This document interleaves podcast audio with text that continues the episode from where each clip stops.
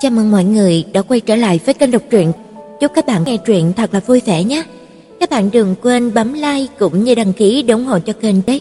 Hôm nay Ngọc Hạnh sẽ đọc tiếp phần 9 chương 57 của bộ truyện Sợi chỉ hồng xe duyên. Nào và bây giờ chúng ta hãy bước vào chương 57 nhé. Tôi cảm thấy sự việc này thật là kịch tính đến mức mà tôi không dám tin. Giang Ly và Tiết Dân Phong, tôi và Vương Khải lại ngồi trong cùng một nhà hàng. Giang Ly nhìn tôi một lát, khóe miệng nhếch lên, hé ra một nụ cười lạnh lùng. Sau đó, anh lại nhìn sang Vương Khải, ánh mắt khó hiểu. Tôi chột dạ cúi đầu không dám nhìn anh. Vương Khải phát hiện ra sự khác lạ của tôi, quay đầu lại, nhìn thấy Giang Ly. Tôi không biết ánh mắt của họ nhìn như thế nào, bởi vì tôi vẫn cúi đầu không dám nhìn bất cứ ai. Vương Khải đột nhiên nói: "Tiểu Yến Yến, không phải em thật sự thích Giang Ly chứ? Anh ta là một người đồng tính mà." Tôi cười khổ, thứ tình cảm này nếu như có thể khống chế thì tốt rồi. phương Khải gật đầu nói, đúng vậy, chính là do không thể khống chế, anh mới thích em. Em cho rằng anh tự nguyện sao? Lạ thế rồi, tôi chẳng biết làm thế nào, vò vò tóc nói. phương Khải, anh không đùa kiểu này thì sẽ chết sao? phương Khải đột nhiên nắm lấy tay tôi, thần thái có chút bi thiết lại có chút cấp thiết. Tiểu Yến Yến, em làm sao cứ không chịu tin anh chứ?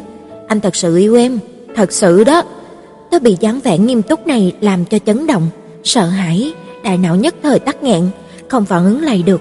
Lúc này, Giang Ly ở góc chéo trước mặt đột nhiên đứng dậy, đi về hướng bên này. Tôi thấp thỏm nhìn Giang Ly không biết làm thế nào.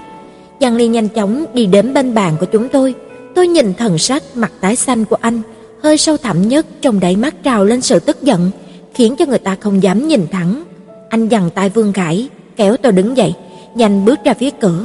Tôi nghe thấy Vương Khải ở phía sau gọi tôi một tiếng, nhưng mà tôi vẫn chưa kịp quay đầu lại thì đã bị Giang Ly kéo ra khỏi nhà hàng. Giang Ly đi nhanh quá, tôi không có đuổi theo kịp anh, gần như là bị anh ta lôi đi vậy.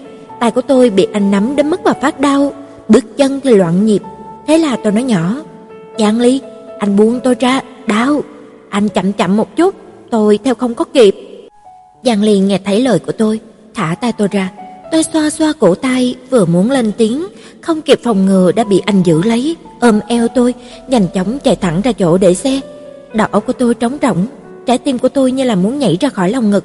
Tôi tóm thật chặt áo của Giang Ly, nhất thời chẳng biết phải làm thế nào. "Giang Ly, anh ấy, anh ấy muốn làm gì?" Giang Ly nhét tôi vào trong xe, thắt dây an toàn, sau đó khởi động xe. Sắc mặt của anh vô cùng khó coi, tôi cũng không dám nói gì nhưng tôi lại cảm thấy hành vi này của Giang Ly rất là kỳ lạ. Xem ra cũng chỉ có thể dùng một từ để có thể giải thích là biến thái. Đúng vậy, Giang Ly là một biến thái, cho nên tất cả những việc anh ta làm đều có thể lý giải được. Nhưng mà trong lòng của tôi hình như là thấp thoáng có chút gì đó chờ mong nào đó. Không khí trong xe vô cùng nặng nề, tôi căng thẳng đến mức mà hít thở cũng có chút khó khăn. Mười mấy phút trên xe, sao lại dài lê thê như vậy? Giang Ly dẫn tôi về nhà, mở cửa, đóng cửa, sau đó tôi bị anh ta ấn lên cánh cửa. Hai tay của Giang Ly đỡ vai tôi, sức lực rất lớn. Anh cúi đầu nhìn tôi, đáy mắt giống như là có ngọn lửa đang nhảy nhót, nguy hiểm mà nóng nực. Anh nhướng mày, chậm rãi nói: "Hẹn hò lễ tình nhân ư?" Giọng nói rất nhẹ nhưng mà khiến cho người ta không thể kiềm chế được phải rùng mình. Tôi lẩn tránh ánh nhìn của anh, mất tự nhiên giải thích: "Chuyện đó tôi không có." "Hả?" Giang Ly nhìn chằm chằm vào tôi, giống như là đang nói giải thích thế này mãi mãi là không đủ. Tôi cụp mắt nói, tôi và Vương Khải thực sự là không có gì, tôi xin thề đó. Thật không? Giang Ly không chút tin tưởng, nhưng nghe ra hình như là không còn tức giận như lúc mà vừa rồi. Thế là tôi sốc lại tinh thần nói, tôi biết anh thích Vương Khải, tôi làm sao dám. Quan Tiểu Yến Hai tay tóm lấy vai tôi của Giang Ly đột nhiên dùng lực mạnh hơn một chút, anh cúi đầu, mặt kề sát mặt tôi. Tôi nhìn thấy sự tức giận trong đáy mắt của anh cuồn cuộn dâng trào. Tôi kinh hồn bạc vía, cúi thấp đầu. Giang Ly lại nâng cằm tôi lên, ép tôi nhìn thẳng vào anh. Anh nhìn vào mắt tôi nói, Quang Tiểu Yến, anh nhịn em rất lâu rồi. Tôi chẳng hiểu gì nhưng mà một khắc sau lại dường như là mất đi thần trí, bởi vì Giang Ly, anh ấy đột nhiên hôn vào môi tôi, là kiểu hôn bạo lực, mang chút tức giận giống như là đang trừng phạt. Giang Ly ngậm lấy miệng tôi, mơn man chà sát. Tôi bừng tỉnh muốn lẩn tránh nhưng mà bị anh ấy giữ chặt sau đầu. Một cánh tay khác của anh thì trượt đến phần eo của tôi, giữ thật chặt lấy tôi khiến cho tôi không cách nào cử động được. "Ấy, tôi muốn nói đau nhưng mà từ đau còn chưa ra khỏi miệng, đầu lưỡi của Giang Ly đã thâm nhập vào trong vòm miệng. Đỏ của tôi quay cuồng, lúc này thế giới của tôi chỉ còn có Giang Ly. Tôi hé mắt nhìn lông mày của Giang Ly hơi hơi cao lại và hàng mi dài không ngừng lay động. Từ từ nhắm mắt, hai tay ôm lấy vòng cổ của anh. Giang Ly siết chặt eo tôi, nụ hôn càng cuồng nhiệt cuốn tất cả đi. Hai chân của tôi mềm nhũn, toàn thân không có chút sức lực nào, dựa vào lòng ngực của Giang Ly, hít thở từng ngụm lớn không khí. Tôi nghĩ, Giang Ly, anh cũng không đến nổi nhỉ? Hôn giống như là bán mạng vậy, nếu như anh chậm chút nữa mới dừng lại, chưa biết chừng em đã cứu dưỡng khí mà chết rồi. Giang Ly ôm tôi thật chặt, kề sát bên tai tôi, hơi thở rối loạn nói: "Quan Tiểu Yến, là em ép anh đó." "Sao cơ?" "Cho nên cứ coi như là anh thích em, em cũng không thể rời xa anh, không được trốn tránh anh, càng không được ly hôn với anh." Đây coi là thổ lộ sao? Tôi không kìm được cảm thán, biến thái vẫn là biến thái, đến thổ lộ cũng thổ lộ đến mức biến thái như thế này. Tôi dụi dụi trong lòng của Giang Ly, thấp giọng cười nói: "Giang Ly, anh thật là ngốc." Giang Ly Tôi ôm lấy Giang Ly không chịu buông tay, luôn cảm thấy tất cả đều không chân thật như vậy.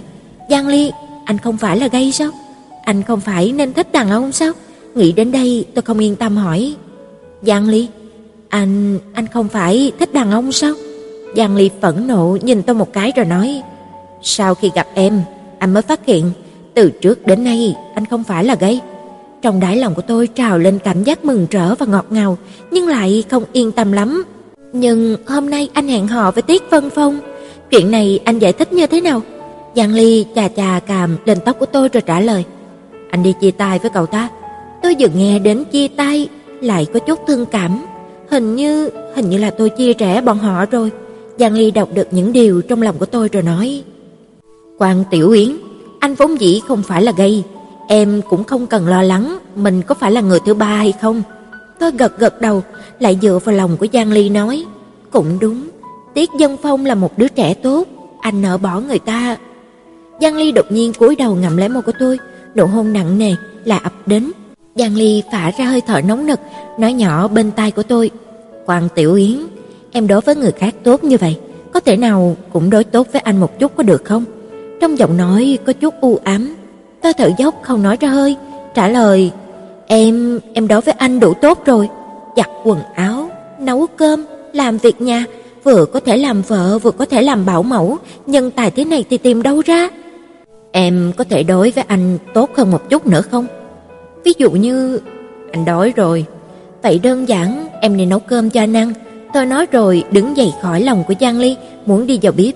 Giang Ly lại kéo tôi quay lại trong lòng, trảng anh tì trảng tôi, anh nhìn thẳng vào tôi, ánh mắt lấp lánh. Anh không có ăn cơm. Tôi chớp chớp hai mắt, không hiểu gì. Vậy anh muốn ăn gì? Nâng ly nâng mặt tôi lên, cười hiếp mắt nói, anh muốn ăn em. Tôi vẫn còn chưa phản ứng lại được thì đã bị Giang Ly ôm lấy, đi nhanh như bay vào trong phòng ngủ. Giang Ly đặt tôi lên chiếc giường siêu lớn của anh, sau đó thì vừa cởi khuy áo sơ mi, vừa nghiêng người ép xuống hôn tôi. Anh từng chút, từng chút cẩn thận hôn lên mặt, trán, lông mi, mắt tôi, sau đó thuận theo mắt hướng ra sau, mờn màng kẻ cắn vào vành tay của tôi. Tôi căng thẳng đến mức mà chẳng dám cử động, lắp bắp. Giang Ly à, anh không cảm thấy là chúng ta thế này có chút hơi nhanh sao? Giang Ly ngẩng đầu, trong ánh mắt rực cháy ngọn lửa nguy hiểm, anh cong khóe môi, mê quạt mỉm cười với tôi, hỏi: "Nhanh à, chúng ta kết hôn nửa năm rồi, bây giờ mới động phòng, em còn không biết ngại mà nói nhanh à?" Anh nói rồi ném cái áo sơ mi, lộ ra thân thể săn chắc, trắng rỗi, sau đó thì phủ lên, tiếp tục xuống hôn tôi. Hơi thở của anh nóng hổi phả lên cổ của tôi, thế là nhịp tim của tôi càng ngày càng nhanh, hơi thở cũng càng lúc thì càng loạn. Tôi căng thẳng đến mức mà tay cũng chẳng biết đặt vào đâu, không cách nào. Đây là lần đầu tiên của tôi. Giang Ly vừa trút bỏ quần áo trên người tôi, vừa dịu giọng an ủi. Em không cần căng thẳng, anh sẽ không có ăn hết em đâu. Tôi cười không nổi, khóc cũng chẳng xong, vừa rồi anh nói là muốn ăn hết em đó. Giang Ly hình như là cũng có ý thức được vấn đề trong lời nói của mình, thế là sửa, "Đừng có lo lắng, anh sẽ ăn rất là cẩn thận." Tôi nhăn mặt, "Giang Ly, anh thật sự không thích hợp an ủi người khác." Giang Ly không hài lòng lắm với biểu cảm của tôi, hôn lên mặt tôi, vừa hôn vừa mò mẫm cởi bỏ những thứ cuối cùng trên người của tôi. "Ờ, Giang Ly, cái này có phải là sẽ rất đau không?" "Ngoan, anh bây giờ đã rất đau rồi." "Quan Tiểu Yến, anh yêu em." Tất cả cuối cùng cũng kết thúc rồi. Chương 58 Khi tỉnh dậy, tôi phát hiện mình đang nằm trong lòng của Giang Ly, cảm thấy toàn thân đau nhức, một chút sức lực cũng không có. Điều trách Giang Ly, nếu không phải tối qua nấy, tôi cũng sẽ không như thế này. Nhưng mà hãy nghĩ đến buổi tối hôm qua, mặt tôi lại giống như là bị trúng độc vậy, vừa nóng vừa khó chịu, quả nhiên là chữ sát trên đầu có treo một con dao. Tôi mê sát đến tận cùng rồi. Hơn nữa, trong lòng của tôi đột nhiên bay lên một cảm giác không chân thật, giống như là mua sổ số vậy. Tuy tôi rất là hy vọng có thể trúng 500 vạn, nhưng mà tôi mãi mãi không muốn 500 vạn kia thật sự đổ trúng đầu của tôi. Hơn nữa, bây giờ xem ra, không chỉ có 500 vạn rơi xuống tay tôi, mà chỉ trong một thời gian, một đêm tôi đã tiêu hết rồi. Tôi lén lén nhìn Giang Ly một cái, con người này vẫn chưa dậy, Thấy khóe môi của anh trong lúc ngủ mơ hơi nhếch lên, tôi càng lúng túng, xấu hổ. Tôi trón rén ngồi dậy, muốn xuống giường tìm chỗ nào đó không có Giang Ly để bình tĩnh lại một chút. Tôi cần có một thời gian nhất định để tiêu hóa sự thật tôi và Giang Ly đã động phòng rồi. Tôi vừa mới xuống giường, cánh tay đột nhiên bị người ta nhẹ nhàng kéo lại. Tôi thét lên một tiếng, ngã đổ về phía sau, lập tức rơi vào một vòng tay. Tôi quay đầu, nhìn thấy trong cặp mắt sáng long lanh của Giang Ly mang ý cười. Tôi nhất thời không biết làm thế nào, cười ngốc nghếch, lắp bắp nói: "Chuyện đó, Giang Ly, chào buổi sáng." Giang Ly cười hiếp mắt, hôn lên trán của tôi nói: "Chào buổi sáng." Giang Ly vừa hôn tôi, tôi liền cảm thấy gò má của mình lại nóng rực lên rồi, tôi không dám nhìn Giang Ly, ngượng ngùng quay mặt đi. Giang Ly lại cười nói: "Em đã sắp 30 rồi, còn học tiểu cô nương nhà người ta giả thuần khiết ư?" Tôi vừa xấu hổ vừa tức giận, dứt khoát tóm lấy một cánh tay của Giang Ly, hùng dữ cắn một miếng. Giang Ly thả tôi ra, rồi hai tay giữ hai bên đầu của tôi, cúi đầu cười tủm tỉm nhìn tôi rồi nói: "Muốn cắn anh à?" Tôi lẩn tránh ánh mắt của anh, cười ngốc nghếch. "Vậy anh chỉ đành lấy trăng mà trả vậy." Giang Ly nói rồi cúi đầu ngậm chặt miệng tôi, một tay bắt đầu cởi quy áo ngủ của tôi. Tôi nghiêng đầu tránh nụ hôn của anh, vừa thở vừa nói: "Giang Ly à, toàn thân của em đều đau." Giang Ly lại nằm xuống, kéo tôi vào lòng, hơi thở có phần gấp gáp của anh phả lên trên cổ tôi, cảm giác đó là lạ. Giang Ly cứ nằm yên lặng ôm lấy tôi như vậy, không nói gì. Trong lòng tôi lại có một số lời muốn nói với anh ấy, nhưng mà không biết phải bắt đầu như thế nào. Tôi gọi, Giang Ly. Ừ, Giang Ly đáp lại một tiếng. Giang Ly à, em vẫn cảm thấy sự việc phát triển có chút là nhảy cốc Anh nói xem hai chúng ta làm sao lại... Làm sao lại như thế này? Giang Ly buồn bã nói, sao nào, em không thích à? Cũng không phải, chỉ là em cảm thấy nhanh quá, em mới yêu thầm anh chưa được bao lâu mà. Nhưng anh đã đợi ngày này lâu rồi. Tôi nắm chặt tay của Giang Ly hỏi, vậy Giang Ly, anh bắt đầu thích em từ khi nào vậy? Giang Ly trả lời rất là văn vẻ, từ khi mà ánh mắt của anh không thể rời được em. Tôi thoáng trung mình, không bình luận gì, tôi lại hỏi, Vậy vì sao anh không nói với em chứ? Giang Ly nói, anh sợ em không thích anh, sợ em hệ tức giận là muốn ly hôn với anh. Tôi thè lưỡi với Giang Ly, em thích anh, em thật sự thích anh mà. Giang Ly cười dịu dàng, thần mật véo má của tôi rồi nói, nói thật lòng, trước ngày hôm qua anh còn cho rằng tôi dùi mặt vào ngực của Giang Ly cười nói, Giang Ly à, anh ngốc quá. Giang Ly nói, giống nhau, giống nhau mà em cũng không có thông minh. Tôi nói, Giang Ly à, em vẫn còn chưa hiểu. Anh, anh lúc đầu là tự thừa nhận mình là gay mà. Giang Ly lườm tôi một cái rồi nói, anh nói sai rồi. Nhưng như thế này cũng được à? Giang Ly xoa đầu tôi dịu dàng nói, bất luận là như thế nào, anh thích em, thích rất lâu rồi. Tôi nhất thời cảm động, dụi vào người ấy rồi nói, em cũng vậy. Chúng tôi nằm ôm nhau một lúc, chẳng ai nói gì, nhưng mà tôi đột nhiên nhớ tới một việc rất là nghiêm trọng. Giang Ly, em... Giọng nói của tôi nghe bé hơn cả tiếng mũi, tôi cũng không biết mình mở miệng như thế nào, Giang Ly cầm lấy tay tôi, giữ thật chắc rồi nói, Quan Tiểu Yến, chúng ta cũng đã động phòng rồi, em còn gì mà ngại ngùng khi nói với anh. Rồi toát mồ hôi, Giang Ly có nhất thiết là phải thẳng thắn như vậy không? Tôi hít một hơi thật sâu, lấy hết dũng khí nói, Giang Ly, em tối qua không có chảy máu. Hôm qua khi mà Giang Ly tắm rửa cho tôi thì không nhìn thấy cái vết màu đỏ vốn dĩ nên xuất hiện kia, chỉ là khi đó mệt quá rồi, đầu óc đã không thể hoạt động được nữa rồi. Hôm nay đột nhiên nhớ lại chuyện này, tôi cảm thấy không thoải mái. Tôi có thể không để ý lần đầu tiên của mình rốt cuộc có thấy màu đỏ hay không, nhưng mà Giang Ly, anh ấy không thể nào không để ý nhỉ? Anh ấy có nghĩ rằng tôi đã cùng với Vu Tử Phi hoặc là một người đàn ông nào khác không? Khi mà tôi đang nghĩ ngợi lung tung, Giang Ly lại kề sát vào tai tôi, thấp giọng cười he he.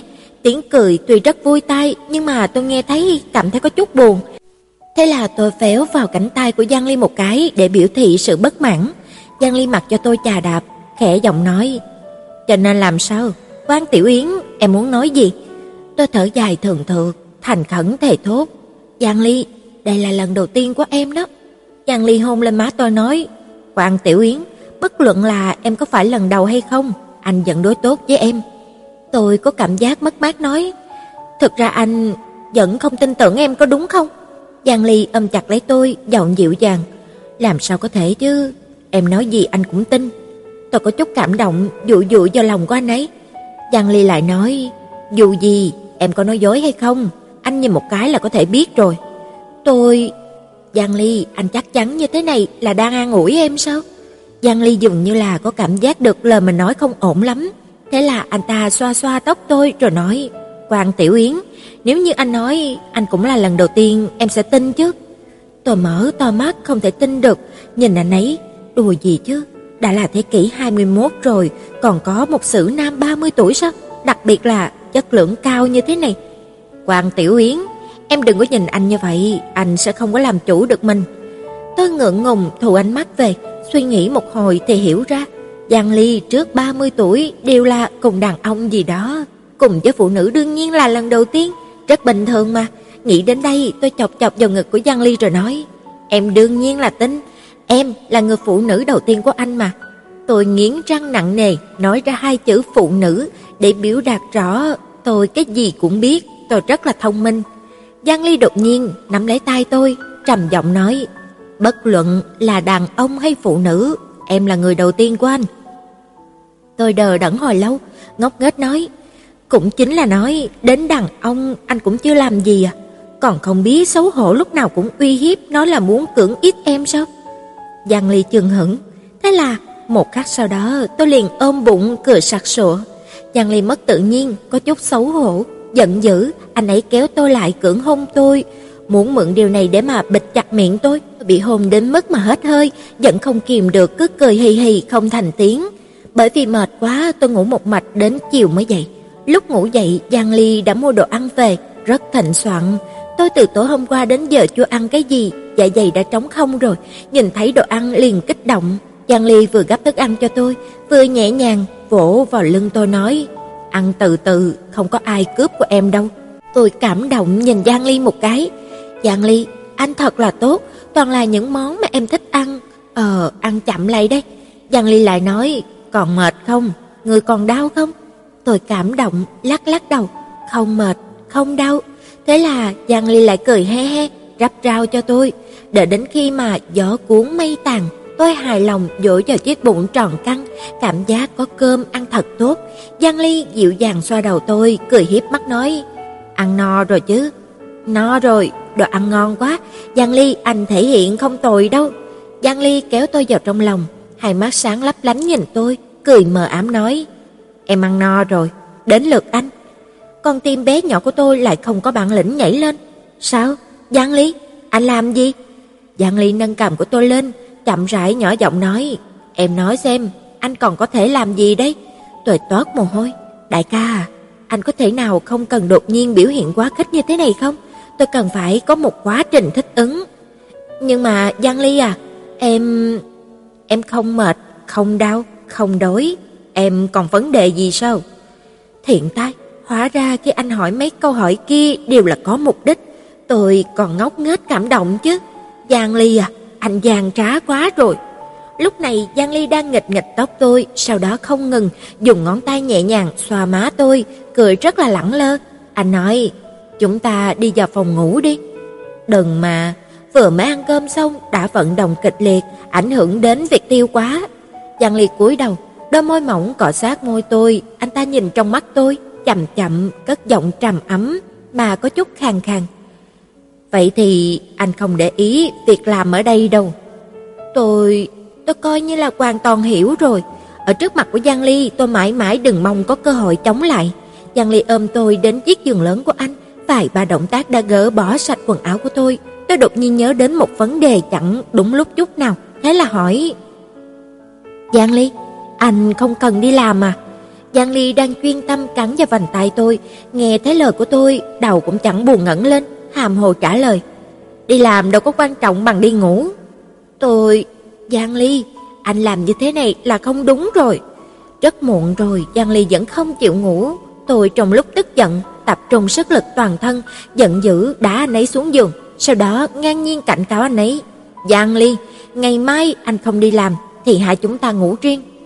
Giang Ly từ dưới giường bò lên, kéo tôi vào trong lòng, nghiêm chỉnh ôm. Biểu cảm đó nhìn thế nào cũng giống như là một đứa trẻ ấm ức. Tôi cố sức nói với mình, đừng có để biểu hiện của người này đánh lừa, đừng có để cho anh ấy lừa mình. Giang Ly chống cằm lên vai tôi, thấp giọng gọi tôi, "Quan Tiểu Yến." "Ờ, ngày mai anh sẽ đi làm." "Ờ, dù gì anh cũng không thể ở nhà mãi được." "Anh biết rồi, em đừng có tức giận nữa." "Ờ, em không có tức giận." "Thật không?" "Thật." "Đi làm là chuyện của ngày mai, vậy thì tối nay làm gì?" Tôi, tôi còn chưa kịp nói gì, Giang Ly đã nâng cằm tôi lên, chặn cứng miệng tôi, tay lại còn theo eo của tôi mà trượt xuống dưới. Tôi lặng lẽ chảy nước mắt. Giang Ly, anh đây là cuồng loạn, cuồng loạn thật đấy. Giang Ly giữ đúng lời hứa, ngày hôm sau ngoan ngoãn đi làm. Lúc anh ấy sắp đi còn không quên sâu xa cười nói với tôi, không cần phải mang cơm trưa cho anh ấy, bảo tôi ở nhà nghỉ ngơi cho tốt. Thế là tôi liền ở nhà nghỉ ngơi thật tốt một bữa, đến tận hơn 3 giờ chiều mới tỉnh lại. Vừa mới dậy thì có người gọi đến. Tôi vừa nhìn màn hình điện thoại. Ôi mẹ ơi, lại là Tiểu Chính Thái Tiết Vân Phong. Tôi trùng rẫy cầm điện thoại, không dám nghe máy, cũng không dám từ chối. Tuy Giang Ly đã lên tiếng nói mình không phải là gay, Hoàng Tiểu Yến không phải là người thứ ba, nhưng dù gì thì Tiểu Chính Thái này thích Giang Ly, Tôi thấy ái nái và bất an khi cướp người đàn ông của người khác. Điện thoại vang lên một hồi thì tắt, tôi hít một hơi dài, vẫn chưa hồi lại được thần phách thì nó lại đổ chuông. Tôi ném chiếc điện thoại đáng sợ kia đi, vùi đầu vào trong chăn. Một lát sau, cuối cùng điện thoại cũng không kêu nữa. Tôi nhận được một tin nhắn, người gửi tin đương nhiên là Tiết Dân Phong. Nội dung của tin nhắn này là: "Đồ gái già, tôi biết là cô không dám nhận điện thoại của tôi." hạn cho cô trước 4 giờ phải đến quán cà phê ít gặp tôi, đến muộn một phút, bạn thiếu gia sẽ chém cô một dao. Chương 59. Tôi gần như là đạp trên phong quả luân để mà đến quán cà phê ít. Suốt cả đoạn đường trong đầu đầy sợ hãi, Tiết Dân Phong cầm con dao nhỏ cười dữ tợn với tôi. Khi đến quán cà phê, vừa nhìn thấy ngay Tiết Dân Phong, tiểu mỹ nam này luôn khiến cho người ta chú ý như vậy, muốn tự hạ thấp mình cũng không được, cậu ta đang nho nhã dựa vào ghế, nhàn nhã mà nhìn tôi. Tôi chẳng nho nhã chút nào, chạy đến ngồi xuống ghế đối diện với cậu ta, giơ giơ điện thoại, thở hồng hộc nói: "3 giờ 58 phút. Cậu nghĩ việc muốn làm gì tôi đi?" hoàng Tiểu Yến, Tiết Dân Phong nghiêm túc nói, dáng vẻ cô chạy giống như là một con vịt ngốc. Tôi sớm biết con mắt của Giang Ly kém như thế này, lúc đầu tôi cũng sẽ không thèm để ý đến anh ấy nữa. Tôi cười ngốc nghếch, không nói gì, trong lòng lại có chút buồn. Tiết Dân Phong không thèm nhìn tôi, gọi nhân viên phục vụ đến, sau đó vừa liếc mắt nhìn tôi, vừa nói với nhân viên phục vụ, cho cô ấy một cốc espresso, không có thêm gì cả.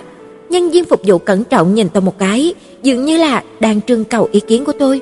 Tôi gật gật đầu, tôi không biết đó là thứ gì, dù gì bây giờ không thích hợp để ghi chuyện với tiểu chính thái này.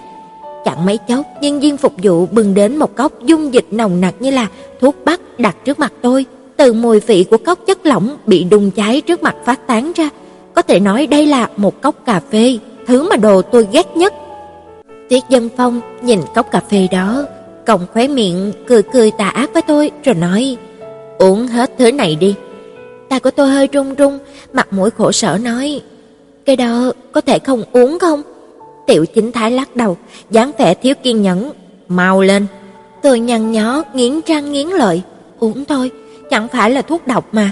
Nghĩ đến đây tôi bưng cốc cà phê đặt bên miệng, uống một ngụm nhỏ. Đắng quá, tôi sắp chảy nước mắt rồi. Tiết Dân Phong nhìn thấy dáng vẻ đau khổ của tôi, gần như là đang hưởng thụ, cậu ta cười hiếp mắt hỏi: "Ngon không?" Tôi mang bộ mặt đưa đám, gật gật đầu, nghĩ một cái, lại lắc lắc đầu, không ngon, không ngon chút nào, tôi cũng không cần phải giả bộ.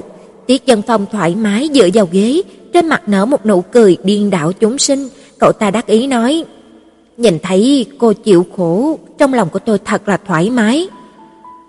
Tôi xin đó, cứ coi như là cậu rất muốn tôi chịu khổ, cũng không cần phải tận mắt nhìn thấy như vậy chứ. Tuy tôi rất không hài lòng với tiểu chính thái này, nhưng hệ nghĩ đến Giang Ly, tôi thật sự không tức giận nổi. Tôi thả lỏng, đợi đến khi mà vị đắng trong miệng tan đi một chút, khi mà tôi khôi phục lại được năng lực nói chuyện, tôi thành khẩn nói với cậu ta, "Chuyện kia xin lỗi nhé." Tiết Dân Phong xí một tiếng, khinh thường nói, "Cô có gì mà có lỗi với tôi? Cô cảm thấy là cô cướp được Giang Ly sao?" Tôi không nói gì, cậu ta lại nói tiếp, "Hoàng Tiểu Yến, cô đừng có nằm mơ nữa, thực lực của hai chúng ta căn bản không thể so sánh, không phải là cùng một thứ bậc. Giang Ly cứ coi như là anh ấy có một chút hứng thú với đàn ông, tôi cũng sẽ không để cho cô có được." Tôi cảm thấy bi phẫn với sự tự yêu mình của cậu ta, nhưng mà tôi lại cảm thấy lời của cậu ta có chút đạo lý, thế là càng thêm bi phẫn. Tôi giải thích, Giang Ly xem trọng vẻ đẹp nội tâm. Tiết Dân Phong ngước cặp mắt tròng đen, lòng trắng phân định rõ ràng nhìn tôi. Ý của cô là tôi không có vẻ đẹp nội tâm à? Ờ không, không phải, tôi tôi nhất thời không biết phải nói gì. Tiết Dân Phong hơi hất cằm, giống như là nữ phương kiêu ngạo mà nhìn tôi. Cậu ta nói, Quan Tiểu Yến, cô có biết không, tôi thua không phải vì cô, tôi thua là thua chính mình." Hả? Đứa trẻ này sao đột nhiên lại nói ra những lời có tính triết học thâm sâu như thế này? Thực ra, tôi sớm đã cảm thấy Giang Ly không có thích đàn ông rồi, nhưng mà tôi lại không muốn tin vào sự thật này. Chính là bởi vì không muốn tin cho nên tôi mới không tin. Bây giờ cuối cùng tôi hiểu rồi, đối với những thứ không đạt được tôi nên sớm từ bỏ, nếu không sẽ hại người và hại mình. Tôi lắc lắc đầu cười nói, "Cậu, vì sao đột nhiên cậu lại suy nghĩ thấu tình đạt lý như thế này?" Tiết Dân Phong giận dữ lườm tôi, "Đồ gái già, tôi có khi nào không phải là người thấu tình đạt lý chứ?" Tôi ho hai tiếng rồi cười nói, "Đúng vậy, đúng vậy, thiện tai, mẹ nuôi cậu từ trước đến nay vẫn chưa từng thấy sự thấu tình đạt lý hung dữ như thế này." Tiết Dân Phong lại nói, "Nhưng mà tính khí của Giang Ly chẳng có tốt đẹp gì, cô cứ đợi bị anh ấy ức hiếp đi." Đã ức hiếp đủ lâu rồi. Tôi thầm rơi nước mắt, lập tức ngộ ra, xua xua tay nói, "Không sao, tôi đã quen rồi." Tiết Dân Phong hừ một tiếng rồi nói, "Cô có số bị ngược đãi." Tôi cô đơn nhìn trời, đến cậu cũng nhìn ra được ư?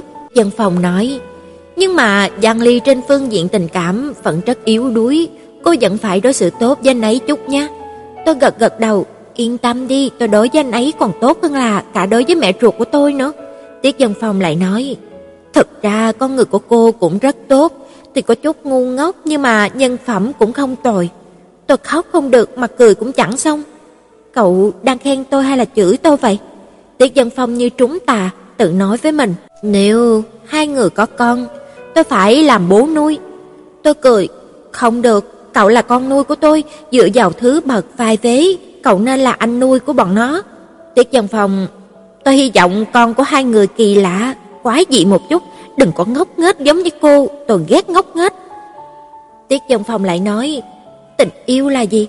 Đều là nói bậy, cô vẫn phải sống thật vui vẻ với Giang Ly nhé. Cảm giác có người ở cùng thật là tốt. Quan Tiểu Yến, cô tránh xa Vương Khải một chút, đó là người không có đáng tin. Tôi đưa tay khô khô trước mặt của Tiết Dân Phong, lo lắng hỏi, Tiết Dân Phong à, Tiết Dân Phong, cậu bị trúng ta rồi ư? Tiết Dân Phong dừng quyên thuyên, cúi đầu khuấy khuấy cốc cà phê, cậu ta im lặng một hồi rồi khẽ nói: "Tôi phải đi đây." "Đi mà đi đâu?" Tây Ban Nha. Làm gì?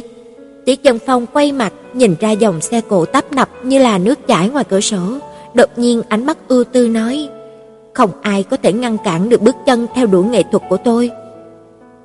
Tiết Dân Phong xách hành lý, vẫy vẫy tay rồi nói: "Quan Tiểu Yến, cô quay về đi." Tôi đỏ mắt, không ngăn được cơn cảm thương trong lòng, tôi kéo tay áo của cậu ta nói: "Con trai ngoan, mẹ phải tận mắt nhìn thấy con lên máy bay." Tiết Chân Phong khinh ghét gạt tay tôi ra. "Ai là con trai của cô? Còn nữa đừng có khóc lóc trước mặt của tôi, đừng có cho rằng cô khóc một chút là có thể làm thay đổi được hình tượng của cô trong mắt của tôi." Tôi lao lao khóe mắt rồi nói: "Tiết Dân Phong, cậu thật sự không định để Giang Ly biết à?" Tiết Dân Phong chẳng thèm để ý nói: "Để nấy biết mà làm gì chứ, cô đừng quên tôi đã đá nấy, chú ý là tôi đá nấy." Quan Tiểu Yến, lần này cô đã biết lần trước Giang Ly đề xuất việc chia tay vì sao tôi không đồng ý rồi chứ. Dưới gầm trời này chỉ có tôi đá người khác, không có chuyện người khác đá tôi. Tôi vân vân, dạ dạ, gật đầu. Biết rồi, biết rồi, kẻ đáng đánh này bị cậu đá. Tiết Dân Phong tán thưởng nhìn tôi mấy cái. Không sai, chính là như vậy. Quan Tiểu Yến à, vì thường ngày cô đối xử với tôi không tồi, hôm nay bạn thiếu gia thưởng cho cô một cái ôm nhé. Tôi vẫn còn chưa kịp phản ứng thì bị Tiết Dân Phong nhanh chóng ôm lấy, cậu ta vỗ vỗ vào lưng tôi mấy cái, kề vào bên tai tôi nói: "Quan Tiểu Yến, cô và Giang Ly, nếu như sống không tốt, tôi sẽ lấy mạng của cô." Tôi lau nước mắt hỏi: "Vậy vì sao cậu không đòi mạng của Giang Ly?" Tiết Dân Phong nói: "Ngốc nào, đòi mạng cô chính là đòi mạng của Giang Ly đấy." Tôi lúc này cũng không biết nên vui hay là buồn, chỉ ôm Tiết Dân Phong không nói gì nữa, nước mắt lại chảy ra rồi. Tiết Dân Phong đẩy tôi ra, chán nản nhìn tôi nói: "Nói rồi, không được khóc, cô còn khóc nữa, ghét nhất là người khác khóc." Cậu ta nói, không để ý đến tôi nữa, kéo hành lý quay người rời đi. Tôi đứng nguyên tại chỗ, nhìn theo bóng lưng của Tiết Dân Phong, vừa nhìn vừa lau nước mắt, cho đến tận khi mà bóng lưng của cậu ấy mất hút, cậu ấy cũng không có quay đầu lại.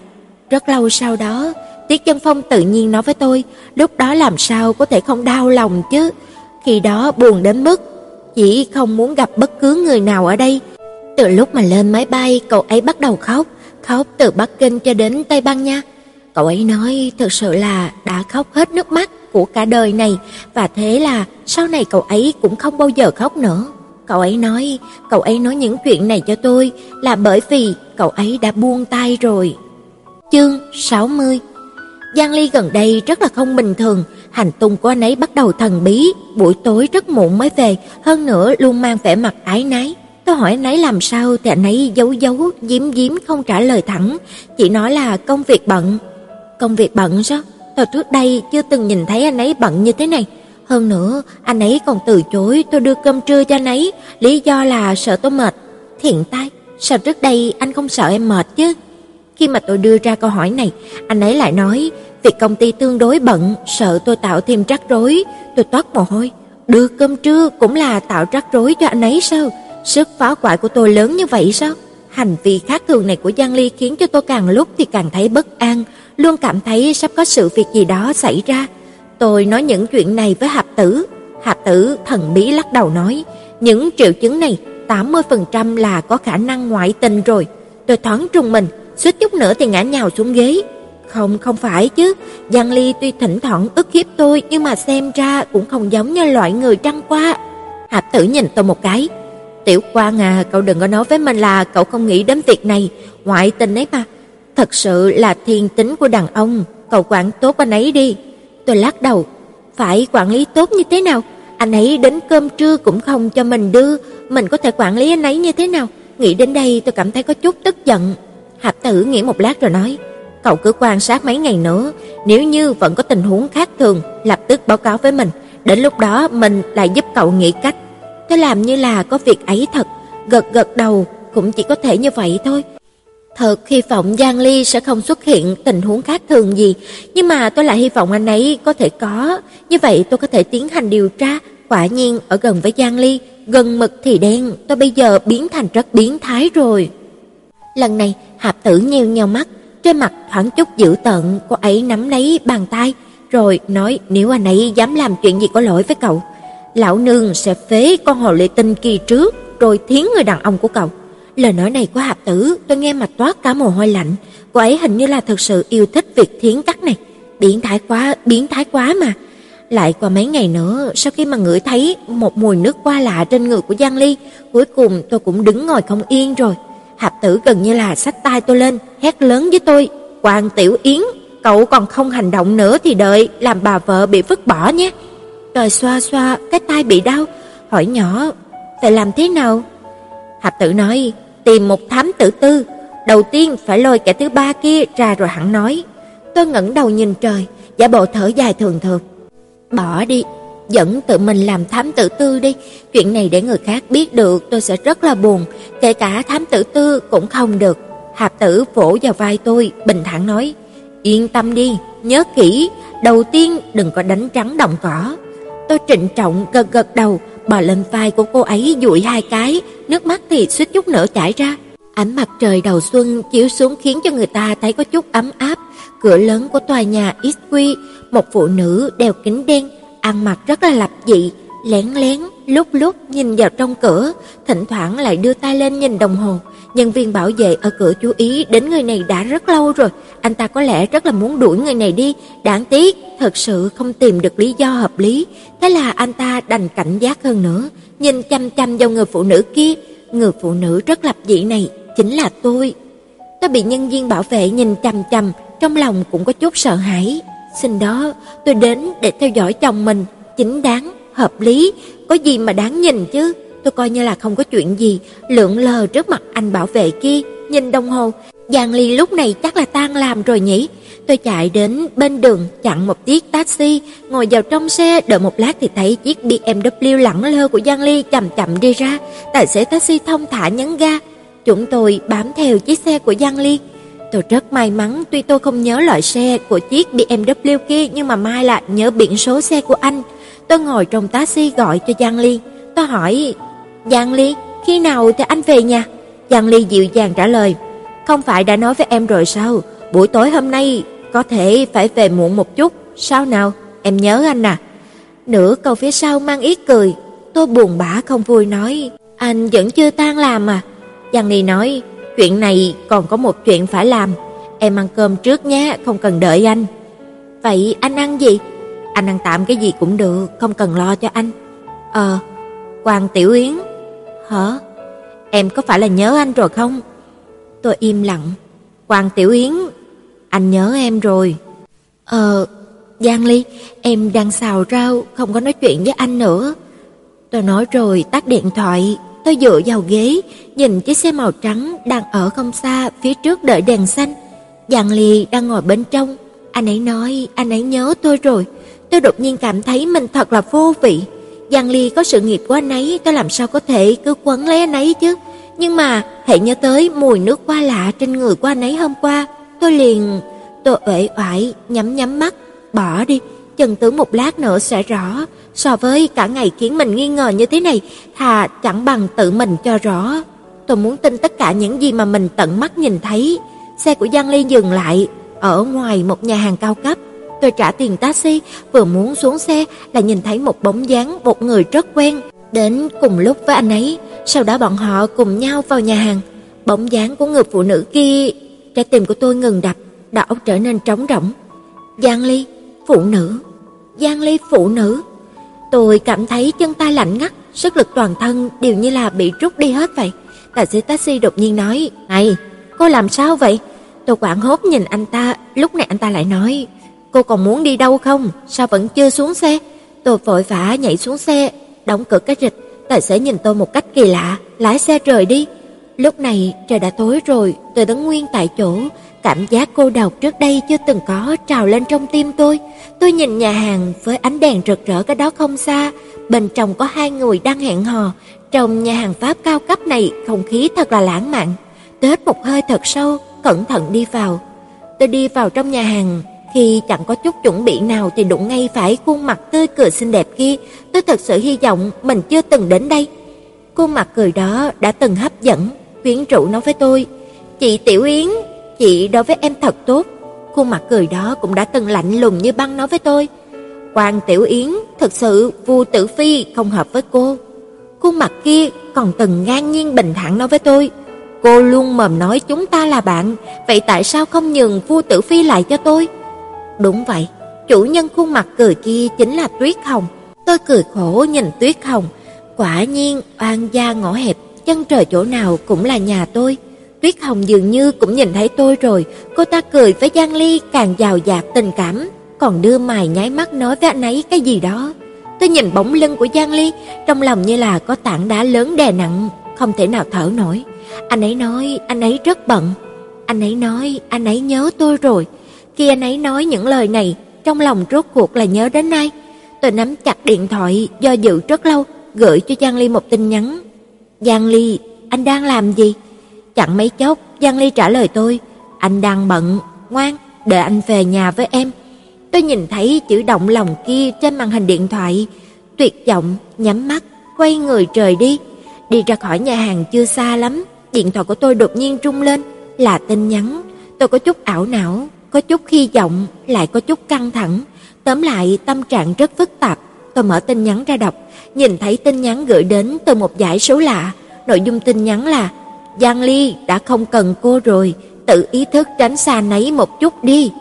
Trong lòng của tôi nặng nề, khuôn mặt xinh đẹp lẳng lơ kia lại xuất hiện trong đầu của tôi, tôi trung chảy trả lời: "Cô là ai?" Chẳng mấy chốc có tin nhắn đến, "Cô đã biết rồi, hà tất phải hỏi." Tôi nhìn hàng chữ kia do dự rất lâu rồi vẫn trả lời: "Cô làm sao biết được số của tôi?" Thực ra vấn đề này hình như là rất dư thừa nhỉ. Tôi tự cười nhạo mình, quả nhiên chẳng mấy chốc cô ta trả lời: "Còn có thể là ai cho tôi, người chồng thân yêu của cô đó." Tôi cảm thấy đầu óc giống như là bị thứ gì đó đạp cho một cái thật mạnh vậy, rất nặng, rất đau. Tôi bóp trán, cố bình tĩnh lại, sau đó tôi trả lời cô ta. Tôi sẽ tìm Giang Ly, hỏi cho rõ ràng. Một lát sau cô ta nhắn, tùy cô thôi, cô có hỏi cũng là tự sĩ nhục mình. Tôi bấm mấy chữ, cô là đồ đê tiện, trong một trả lời, bức rất hồi lâu, cuối cùng gửi đi. Sau đó tôi hít một hơi thật sâu, tiện tay ném điện thoại vào thùng rác bên đường. Lúc này thế giới yên tĩnh rồi. Tôi vừa muốn rời đi, lại nghe thấy ở trong thùng rác có tiếng rung nho nhỏ. Tôi do dự rất lâu rồi bới thùng rác, tìm chiếc điện thoại mà Giang Ly tặng tôi, sau đó nhìn thấy tin nhắn của cô ta. Cô ta nói, cô thua trong tay một tiện nhân. Tôi ôm điện thoại, quỳ xuống bên vệ đường, khóc hu hu. Chương 61 Tôi về đến nhà, cảm thấy vô cùng mệt mỏi, thiếp đi rất nhanh, đột nhiên bị cảm giác buồn buồn, nhột nhột trên mặt làm cho tỉnh lại. Tôi mở mắt ra, phát hiện ra Giang Ly đang khẽ hôn tôi. Giang Ly thấy tôi tỉnh rồi, thấp giọng cười. Quang Tiểu Yến, nhớ anh không? Anh vừa nói vừa cởi khuy áo ngủ của tôi." Tôi cụp mắt, cất tiếng nói lạnh tanh. "Giang Ly, em rất mệt." Giang Ly dừng lại, anh ấy nằm lên giường, ôm tôi vào lòng, thở dài thường thượt nói: "Ngủ thôi."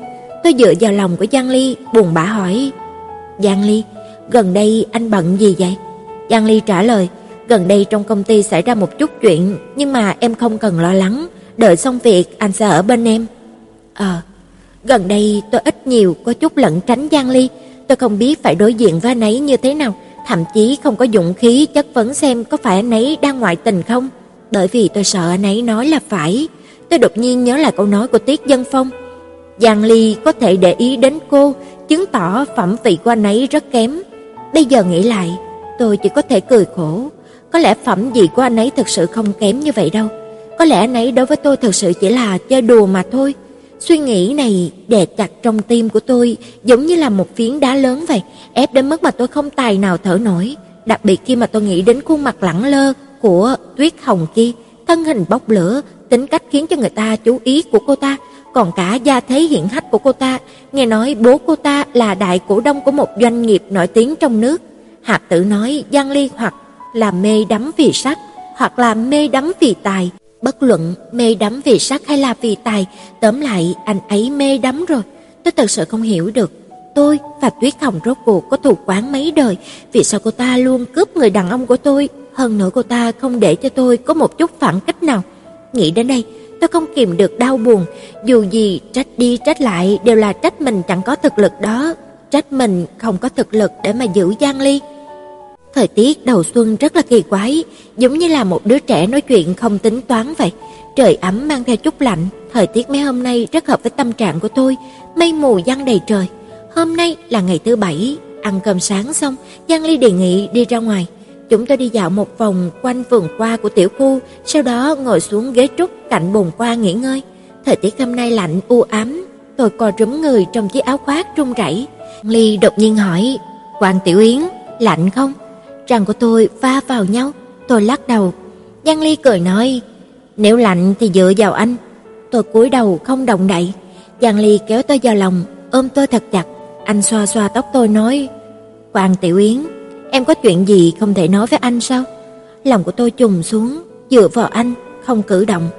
Giang Ly thở dài một hơi rồi nói, "Chúng ta đã là vợ chồng, không thể nào cứ hai bên đón qua đón lại mãi được. Em cho rằng anh không nhìn thấy sự bất thường của em mấy ngày nay sao?" Tôi tức giận nhìn anh phản bác, "Bất bình thường là anh đó." Giang Ly nhướng mày, "Thật không?" Tôi cụp mắt xuống nói, "Giang Ly, em nhìn thấy anh và Tuyết Hồng ở cùng nhau." Bàn tay ôm tôi của Giang Ly đột nhiên siết chặt. "Em theo dõi anh à?" Tôi cúi đầu coi như là thừa nhận. Giang Ly đột nhiên cất tiếng cười ha ha, tâm trạng rất tốt. Anh gạt mấy lọn tóc trước trán của tôi, đặt lên đó một nụ hôn rất sâu, sau đó cười nói: "Nói như vậy, mấy ngày nay là em ghen à?" Tôi đỏ bừng mặt, gật gật đầu, thật ra hình như là không có đơn giản chỉ là ghen như vậy. Giang Ly cười giống như là một con hồ ly, anh nói: "Quan Tiểu Yến, tuy anh có chút đau lòng nhưng mà anh thật sự thích dáng vẻ ghen vì anh." Tôi cúi đầu có chút bất lực, Giang Ly ôm lấy tôi, kề sát vào bên tai tôi, nói nhỏ: "Em yên tâm đi, ngoài em ra anh không có hứng thú với những người phụ nữ khác." Ngừng lại một lát, anh bổ sung: "Đặc biệt là loại hàng quá kia." Tôi bị những lời lẽ ngọt ngào của Giang Ly dỗ cho đến mức mà hai gò má nóng lên, nhưng vẫn giữ lại được một chút lý trí. Tôi không yên tâm hỏi: "Vậy anh và cô ta cùng ăn cơm, chuyện này anh giải thích thế nào?" Giang Ly cười nói: "Vẫn là vì một số chuyện của công ty, bố cô ta là đại cổ đông của Ngải Thụy, công ty của chúng ta có qua lại làm ăn với họ. Cứ coi như là công ty của bọn anh có qua lại, anh cũng không cần phải cho cô ấy số điện thoại của em chứ." Giang Ly hiếu kỳ nhìn tôi. Anh cho cô ấy số điện thoại của em ư? Làm sao có thể? Anh chỉ hận không phải chỉ có mỗi mình anh trên thế giới này biết số điện thoại của em. Nhưng mà cô ta nói là anh cho cô ta. Giang Ly không vui, véo mát tôi rồi nói, với chút nhân phẩm kia của cô ta, em không ôm bất kỳ hy vọng nào với cô ta chứ. Tôi gật gật đầu, Giang Ly nói cũng có đạo lý, nhưng mà Tuyết Hồng làm sao lại biết số điện thoại này của tôi nhỉ? Giang Ly nói, vợ yêu ngốc của anh, bố cô ta là đại cổ đông lớn nhất của Ngải Thụy, cô ta muốn biết số điện thoại của em thì khó đến thế sao? Hay là em đổi số điện thoại đi, chỉ cho một mình anh biết thôi. Tôi lắc đầu, thôi bỏ đi, chuyện này không thực tế. Giang Ly bắt đầu đưa ra chủ ý cho tôi, anh nói, không sao, nếu như cô ta dám tìm em lần nữa, em cứ chửi cô ta, chữ khó nghe vào, anh không để ý vợ mình là một đàn bà đanh đá đâu. Tôi bị anh đùa cho cười lớn, mây mù của mấy ngày hôm nay bị quét sạch rồi. Giang Ly lại nói, thực ra hôm đó em nhìn thấy bọn anh ăn cơm với nhau, em có thể chạy đến hất cả cốc rượu vang vào mặt của cô ta. Tôi lắc đầu, cô ấy sẽ đánh em, cô ta có đai đen taekwondo đó. Giang Ly thề thốt thành khẩn, yên tâm đi, có anh đây anh sẽ bảo vệ em. Tôi cảm động, dụ dụ vào lòng của Giang Ly. Giang Ly lại nói, anh đảm bảo sẽ để cho cô ta không đánh được em, mà em có thể đánh được cô ta. Tôi, Giang Ly, anh xấu quá, nhưng mà em rất là thích. Chương 62 Tôi hỏi Giang Ly, XQ và Ngải Thụy rốt cuộc là có làm ăn qua lại gì vậy? Có cần đến mức mà thần bí như vậy không? Giang Ly khinh thường nhìn tôi một cái rồi nói, có nói em cũng không hiểu đâu. Tôi rất buồn bã nhưng mà sau một tuần tôi đã biết được cái gọi là làm ăn. Này rốt cuộc là gì? Hiểu ra vì sao Giang Ly không nói với tôi. Trong diễn đàn của XQ có một bài viết được truy cập với tốc độ đáng kinh ngạc hiện nay ở trang chủ. Tiêu đề của bài viết là Tin nội bộ động trời, Ngải Thụy có ý mua lại XQ. Chủ nhân của bài viết này tự xưng là một nhân viên của Ngải Thụy, anh ta đưa ra một số chứng cứ, manh mối tập hợp lại, kết luận đưa ra là Ngải Thụy thật sự dự định mua XQ, hơn nữa lần này còn bỏ ra một số khoản tiền lớn. Các phản hồi bên dưới có rất nhiều, có người tin, có người không tin nhưng mà đa số đều là nghe ngóng tin tức, số còn lại chỉ nói là linh tinh. Tôi cũng không tin lắm, nhưng mà hãy nhớ đến gần đây hành tung của Giang Ly bất thường, nụ cười mệt mỏi, trong lòng tôi lại hoài nghi, tôi lật tìm số điện thoại của trợ lý Giang Ly rồi gọi điện. Tôi không kịp hỏi thăm, hỏi thẳng trợ lý, XQ có phải là bị ngải thủy mua không?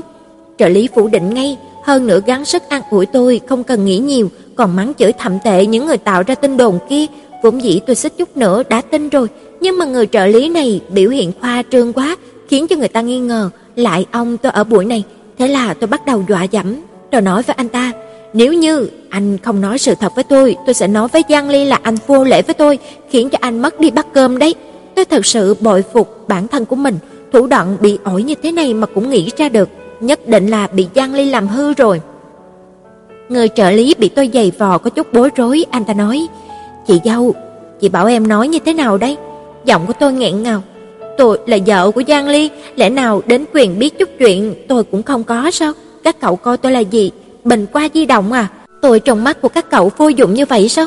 Tôi cảm thấy ta ăn nói của mình càng ngày thì càng tốt, điều là Giang Ly huấn luyện tôi, trải qua sự cứng trắng áp bức uy hiếp của tôi, trợ lý kia bị tôi giày vò đến sợ hãi, anh ta cuối cùng cũng đem sự thật nói với tôi, hơn nữa cường điệu hơn một chút, anh ta nói thật sự với tôi không phải là vì tôi dọa dẫm, mà mà là hy vọng tôi đi an ủi Giang Ly. Giang ca gần đây thực sự rất là mệt, anh ta nói như vậy. Lúc này tôi một câu cũng chẳng nói ra được. Hóa ra, XQ thực sự đang phải chịu áp lực sắp bị người ta ác thu mua, mà kẻ đang thò móng vuốt về phía của XQ chính là Ngải Thụy. Trợ lý nói Ngải thủy có nguồn tiền thật sự hùng hậu, khí thế hung mãnh, hơn nữa còn nhất định muốn có XQ, bây giờ XQ sắp không chống đỡ được nữa rồi. Tôi thật sự hận bản thân mình, Giang Ly đối mặt với áp lực lớn như vậy, tôi không an ủi anh ấy, không cùng anh ấy gánh vác, lại vô lý gây sự, hoài nghi anh ấy với Tuyết Hồng có gian díu, Hoàng Tiểu Yến, mày chính là một kẻ khốn nạn mà.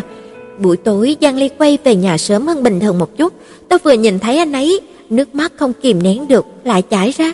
Giang Ly nhìn thấy tôi khóc, có chút hoảng loạn, anh vừa giúp tôi lau nước mắt vừa lo lắng hỏi: "Làm sao thế? Ai lại bắt nạt em rồi?" Tôi ôm lấy Giang Ly, dựa vào ngực của anh thúc thích. "Giang Ly, xin lỗi anh." Giang Ly khẽ vỗ vào lưng tôi, dịu dàng nói: "Không sao cả, em đừng có khóc nữa." Tôi ngẩng đầu nhìn anh, nghi hoặc nói: "Anh không biết em làm gì, đã nói là không sao cả à?" Lúc này khóe mắt của Giang Ly cong lên, cho một ý cười dịu dàng nói: "Chỉ cần em vui vẻ, làm gì cũng không sao cả." Tôi vừa nghe thấy lời này, khóc càng hăng hơn, tôi vừa khóc vừa nói: "Giang Ly, em biết rồi, xin lỗi, em chẳng hiểu cho anh chút nào, còn vô ý gây sự." Giang Ly cười nói: "Còn khóc nữa sao? Em rõ ràng nói là em xin lỗi anh, sao bây giờ lại biểu hiện như là anh ức hiếp em rồi?" Tôi lao nước mắt ngại ngùng cúi đầu. Giang Ly ôm lấy tôi nói: Thực ra, anh vốn dĩ không định để em biết, anh không muốn em lo lắng quá. Giang Ly, em muốn ở cạnh anh. Giang Ly cười nói, được thôi, thật sự anh cũng rất muốn để cho em ở cạnh anh. Tôi ẩn Giang Ly ngồi xuống ghế, xoa bóp vai cho anh.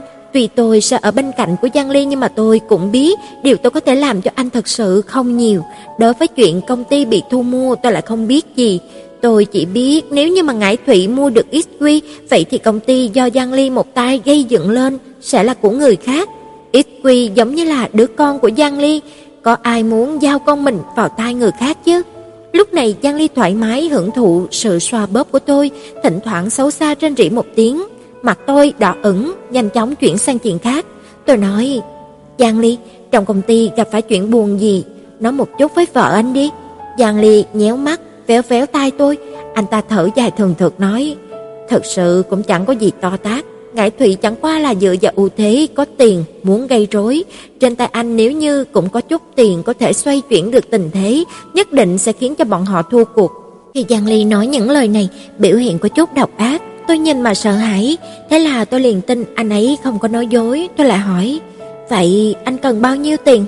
Giang Ly thẳng nhiên đáp: "Không cần quá nhiều, một hai trăm triệu là đủ." Một hai trăm triệu? Tôi lau mồ hôi lạnh toát lên trán, đột nhiên cảm thấy mình rất là nhỏ bé. Quan Tiểu Yến, Giang Ly cầm tay tôi, nắm chặt. Em không cần lo lắng, nếu không được thì anh bán ít quy, hai chúng ta đi du lịch vòng quanh thế giới. Tôi gật gật đầu, không nói nữa, trong lòng rất buồn. Tôi biết Giang Ly thật sự cũng không muốn bỏ XQ, anh nói như vậy chỉ là an ủi tôi mà thôi nhỉ. Đến Giang Ly cũng nói là không có cách nào, vậy thật sự không có cách nào rồi. Nhưng mà tôi không muốn nhìn thấy XQ của Giang Ly rơi vào tay của người khác. Hôm nay, Giang Ly vẫn đi làm như thường lệ.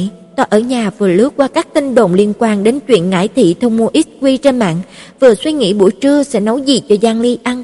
Ờ, nhất định là một chút đồ ăn ngon cho nấy, ăn để mà bồi bổ não. Lúc này tiếng chuông cửa vang lên, tôi rất thắc mắc là ai, vì khả năng Giang Ly quay về bây giờ là rất nhỏ. Tôi chạy ra cửa, từ lỗ nhìn quan sát bên ngoài. Khi mà nhìn thấy người ngoài cửa, tôi lập tức cảm thấy dưới chân mình có hai luồng khí lạnh toát ra. Cô ta, cô ta sao lại đến đây? Lúc này Tuyết Hồng giống như là đang nhìn thấy tôi vậy, cúi đầu cười qua lỗ quan sát, nụ cười quái dị. Tôi căng thẳng vô cùng, làm thế nào đây? Có người này tìm đến cửa rồi, bỏ đi không mở cho cô ta, giả vờ như là không có ở nhà. Lúc này Tuyết Hồng ở bên ngoài cửa đột nhiên cao giọng nói: "Quan Tiểu Yến, tôi biết là cô có ở nhà, không định mời tôi vào trong ngồi một chút sao?" Tôi dựa lưng vào tường, lắc đầu rất mạnh, "Không muốn, không muốn, một chút cũng không muốn, cảm phiền cô đi nhanh chóng đi." Tiết Hồng lại nói, "Vậy thì tôi có cách để giữ XQ, cô không muốn nghe một chút sao?" XQ? Tuy cô ta chắc chắn có âm mưu, nhưng mà nghe thấy XQ, tôi không kìm nén được, mở cửa, mặt không chút biểu cảm mời cô ta vào nhà. Tuyết Hồng cười nho nhã, cất bước đi vào phòng khách, sau đó tự động ngồi xuống sofa, cứ như đây là nhà của cô ta vậy. Mặt tôi vẫn không chút biểu cảm nhìn cô ta, giống như là nhìn một đống rác bên đường. Giang Ly nói rồi, khi mà đối diện với người phụ nữ này nên dùng biểu cảm này, không thể biểu hiện quá kích động, càng không thể căng thẳng. Sau một hồi im lặng khác thường giữa hai người, Tuyết Hồng lên tiếng trước, "Quan Tiểu Yến, mấy năm không gặp, cô cũng có chút tiến bộ hơn so với trước đây rồi." Mặt của tôi không ngẩng lên, cười đáp, "Quá khen, cô có chuyện gì thì nói thẳng ra đi, tôi chẳng có rỗi hơi mà vòng vo với cô." Tuyết Hồng cười cười rồi nói, "Ngải Thụy thu mua XQ, cô cũng nghe nói rồi chứ?" Tôi học dáng vẻ của Giang Ly, nhướng mày, "Thì sao chứ?" Tuyết Hồng nói, "Cô thực sự không định nghe xem làm thế nào để giữ lại được XQ sao?" Tôi cười sâu xa, "Cô đến đây không phải là vì nói với tôi chuyện này sao? Nói đi, điều kiện của cô là gì?" Cảm ơn ảnh hưởng của Giang Ly đối với tôi, Tuy bây giờ tay tôi đã ướt sũng mồ hôi nhưng mà biểu hiện thì rất là bình tĩnh, xem ra tiềm lực biểu diễn của tôi cũng không có thể coi là kém. Tiết Hồng rút ra một điếu thuốc, châm lửa, sau đó thả ra một làn khói. Cô ta hất cằm nhìn tôi, trong mắt thoáng ra một ý cười nhạt. Tôi mặt không đổi sắc, chỉ vào chiếc gạt tàn dưới bàn gần như là chưa từng được dùng qua. Trong nhà của tôi cấm hút thuốc, phiền cô dập đi. Đùa à, lão nương ghét nhất là mùi khói thuốc. Đến Giang Ly nhà tôi cũng không có hút thuốc, cô dựa vào cái gì chạy đến đây mà hút? Tuyết Hồng vẫn đang cười, trong đáy mắt có chút hoảng loạn và phẫn nộ, không qua được ánh mắt của tôi, trong lòng của tôi hiện lên chữ V. Cố lên nhé, Quan Tiểu Yến, tiếp tục duy trì khí thế này. Tuyết Hồng chập tắt điếu thuốc trong tay, sau đó lạnh lùng nói: "Cô biết không, thu mua XQ là chủ ý của tôi. Cô muốn biết vì sao không?" Tay của tôi khẽ rung, muốn nói lại thôi, Bình tĩnh, bình tĩnh, tôi phải bình tĩnh, mặt không biểu cảm. Ờ, mặt không biểu cảm. Tiết Hồng tiếp tục. Quan Tiểu Yến, tôi ghét nhất người khác quên quan với tôi. Tôi cảm thấy rất là kỳ lạ hỏi. Tôi hình như là từ trước đến nay chưa từng quên quan gì với cô. Trên mặt của Tuyết Hồng thoáng qua vẻ hung ác, cô ta nói: "Cô còn dám nói không có? Lúc đầu khi cô và Vu Tử Phi ở cùng nhau, cô liền quên quan với tôi, quên quan mình có một người bạn trai đẹp trai thế nào. Bây giờ cô kết hôn rồi, cô có một người chồng có tiền, lại dịu dàng, còn là chủ tịch của XQ, rất giỏi sao? Được thôi, chúng ta tiếp tục nhìn xem. Tôi vẫn còn chưa tin quan Tiểu Yến cô có thể quên quan đến khi nào. Những lời này của cô ta khiến cho tôi có chút bực tức. Tôi không quên quan gì với cô ta, là tâm lý cô có vấn đề đó, không thể chịu được việc người khác tốt với cô, Tuyết Hồng cười nhạt. Tốt hơn tôi à? Cô tốt hơn tôi ở điểm nào chứ? Quan Tiểu Yến, cô đừng đùa với tôi chứ, đến một ngón tay của tôi cô cũng không bằng. Nếu nói trước đây nghe thấy những lời này của Tuyết Hồng, tôi có thể sẽ rất là tức giận, nổi cáo nhưng mà bây giờ tôi chỉ muốn cười. Tôi cảm thấy lý do này của cô ta rất là quan đường. Cô ta không hạnh phúc, lại muốn đi phá hoại hạnh phúc của người khác. Đây là chuyện gì chứ? Tôi thật sự không giấu được vẻ khinh thường của mình, chỉ cười cười, bình tĩnh nói: "Cô đừng nói với tôi là vì nguyên nhân này cô mới chạy đến đây mà làm loạn. Nói thật lòng, nếu như thật sự chỉ có như vậy, tôi khuyên cô hãy buông tay đi. Anh ấy không phải là người dễ gây sự như vậy, không cẩn thận cô sẽ tức chết đó." Tôi nói những lời này chỉ là muốn dọa dẫm Tuyết Hồng một chút, dù gì Giang Ly cũng sắp không có cách gì rồi, nhưng mà không ngờ sau đó lời của tôi lại ứng nghiệm. Đây là chuyện sau này, tạm thời không nhắc đến. Tiết Hồng hừ một tiếng lạnh lùng, không nói gì, tôi lại khẩu xà tâm Phật khuyên bảo cô ta. Giang Ly, anh ấy giống như là loại boss cao cấp nhất trong trò chơi, nếu như mà cô không động đến anh ấy, anh ấy sẽ không chủ động tấn công cô, mọi người sẽ được bình an vô sự, nhưng nếu như cô dám chém anh ấy một dao, anh ấy lập tức một tay bóp chết cô, đến thở cũng không cho cô kịp thở. Tuy tôi không thích cô, nhưng mà xét trên khía cạnh cô có vướng mắc tâm lý, tôi không muốn nhìn thấy cô đổ máu tại trận. Tuyết Hồng kỳ quái nhìn tôi một lượt từ trên xuống dưới, cười nhạt nói: "Giang Ly, nếu như thật sự giỏi như vậy, cô sẽ không run rẩy nói với tôi những thứ này mới phải chứ." Tôi hỏng rồi, vừa rồi chỉ là chú ý kinh bị cô ta, tôi lại bỏ qua mất sự thật. Tuyết Hồng cũng là cô gái thông minh, thiện tai, tôi quả nhiên không thích hợp để mà diễn khí chất nữ vương. Lúc này Tuyết Hồng lại nói: "Trứng gà có thông minh hơn nữa cũng vẫn là trứng gà." đá có ngu hơn nữa cũng vẫn là đá. Tôi lườm cô ta một cái chẳng thèm để ý, cô chẳng phải chỉ muốn Giang Ly lấy trứng trọi đá sao? Còn phải phí sức lớn như vậy, thật đáng khinh thường. Tuyết Hồng nói, "Sao? Cô có ý kiến gì không?" Tôi lại lần nữa trưng ra bộ mặt không có chút cảm xúc nói, "Cô hôm nay đến là muốn nói với tôi điều này ư? Chẳng phải muốn nói với tôi làm thế nào để giữ XQ sao? Chị à, chị lạc đề rồi." Tôi đang muốn nói chuyện này. Quan Tiểu Yến, cô không cảm thấy người đàn ông tốt như Giang Ly kia đặt trên tay của cô là lãng phí sao? Tay của tôi hơi run, nói, cô có ý gì? Tuyết Hồng cười nói, chẳng có ý gì cả, chỉ là tôi đột nhiên nảy sinh chút hứng thú với Giang Ly. Thì sao chứ? Tôi nghe thấy giọng nói của mình có chút thay đổi, nhưng mà đụng đến vấn đề của Giang Ly tôi thực sự không bình tĩnh được, giả vờ cũng không được. Thì sao à? Trong mắt của Tuyết Hồng ý cười cũng sâu hơn. Thì sao? Tôi hy vọng anh ta là của tôi. Tôi kích động đến mức mà hơi thở cũng không có bình thường được nữa, phẫn nộ nhìn Tuyết Hồng. Nhiều mới mẻ nhỉ? Những gì tốt cô đều muốn có. Trước đây là vua Tử Phi, bây giờ là Giang Ly. Từ trước đến nay sao cô không chịu hỏi xem mình thực sự có thích bọn họ không? Tuyết Hồng cứng đầu cứng cổ, thiếu kiên nhẫn nói: "Tôi đương nhiên thích, nếu như không thích làm sao có thể muốn có được bọn họ?" Tôi bị cô ta làm cho tức đến sắp phát điên rồi. Xin cô đó, Giang Ly, anh ấy không phải là một miếng sô cô la, cũng không phải là một chiếc quần, phiền cô tôn trọng anh ấy một chút có được chứ. Cứ coi như là cô thích anh ấy nhưng mà anh ấy không thích cô, anh ấy dựa vào cái gì và ở cùng với cô chứ. Tuyết Hồng, bệnh công chúa của cô đã nghiêm trọng đến mức ảnh hưởng đến AQ rồi, cần phải chữa đi. Tuyết Hồng đứng dậy khỏi sofa, từ trên cao nhìn xuống tôi, cô ta nói: Tôi mặc kệ, thứ tôi đã thích, tôi nhất định phải giữ trong tay. Tôi uể oải cười khổ. Vậy cô định làm thế nào? Bắt cóc anh ấy à? Hay là quỷ diệt tôi? Quan Tiểu Yến, tôi trịnh trọng nói cho cô biết, tôi có thể không thu mua XQ, nhưng điều kiện là Tuyết Hồng từ từ khom lưng xuống, ác động mà quái dị cười với tôi. Cô, rời xa Giang Ly. Tôi phẫn nộ nhìn cô ta, cô nằm mơ đi, Tuyết Hồng cười nói, được thôi, vậy cô cứ đợi xq vì cô mà bị quỷ đi. tôi không nhịn được nữa, ôm đầu hét lớn, Tuyết Hồng, cô cút đi cho tôi, cút.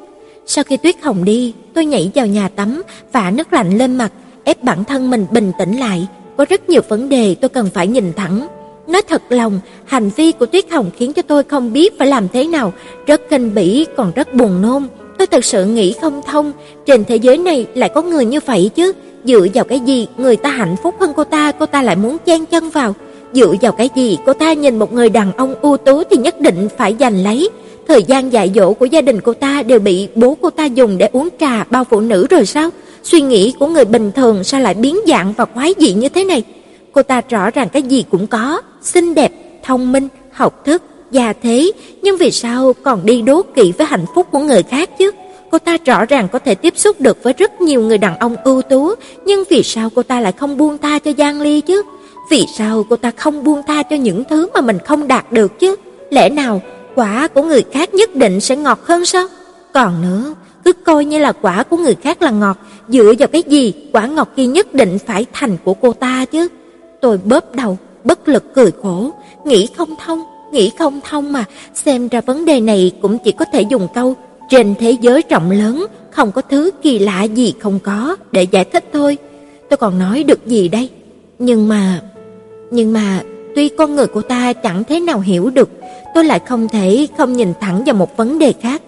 Giang Ly, Isui, Giang Ly, Isui. Tuyết Hồng nói, cô ta có thể không thu mua Isui nhưng điều kiện là tôi bắt buộc phải rời xa Giang Ly. Giang Ly nói, nếu như anh ấy có tiền, anh ấy nhất định sẽ không thua, nhưng mà anh ấy không có tiền. Rất lâu trước đây tôi từng thiêu một bức tranh, khi đó tôi rất ngốc, một bức tranh thiêu rất đơn giản, tôi lại thiêu mất gần nửa năm.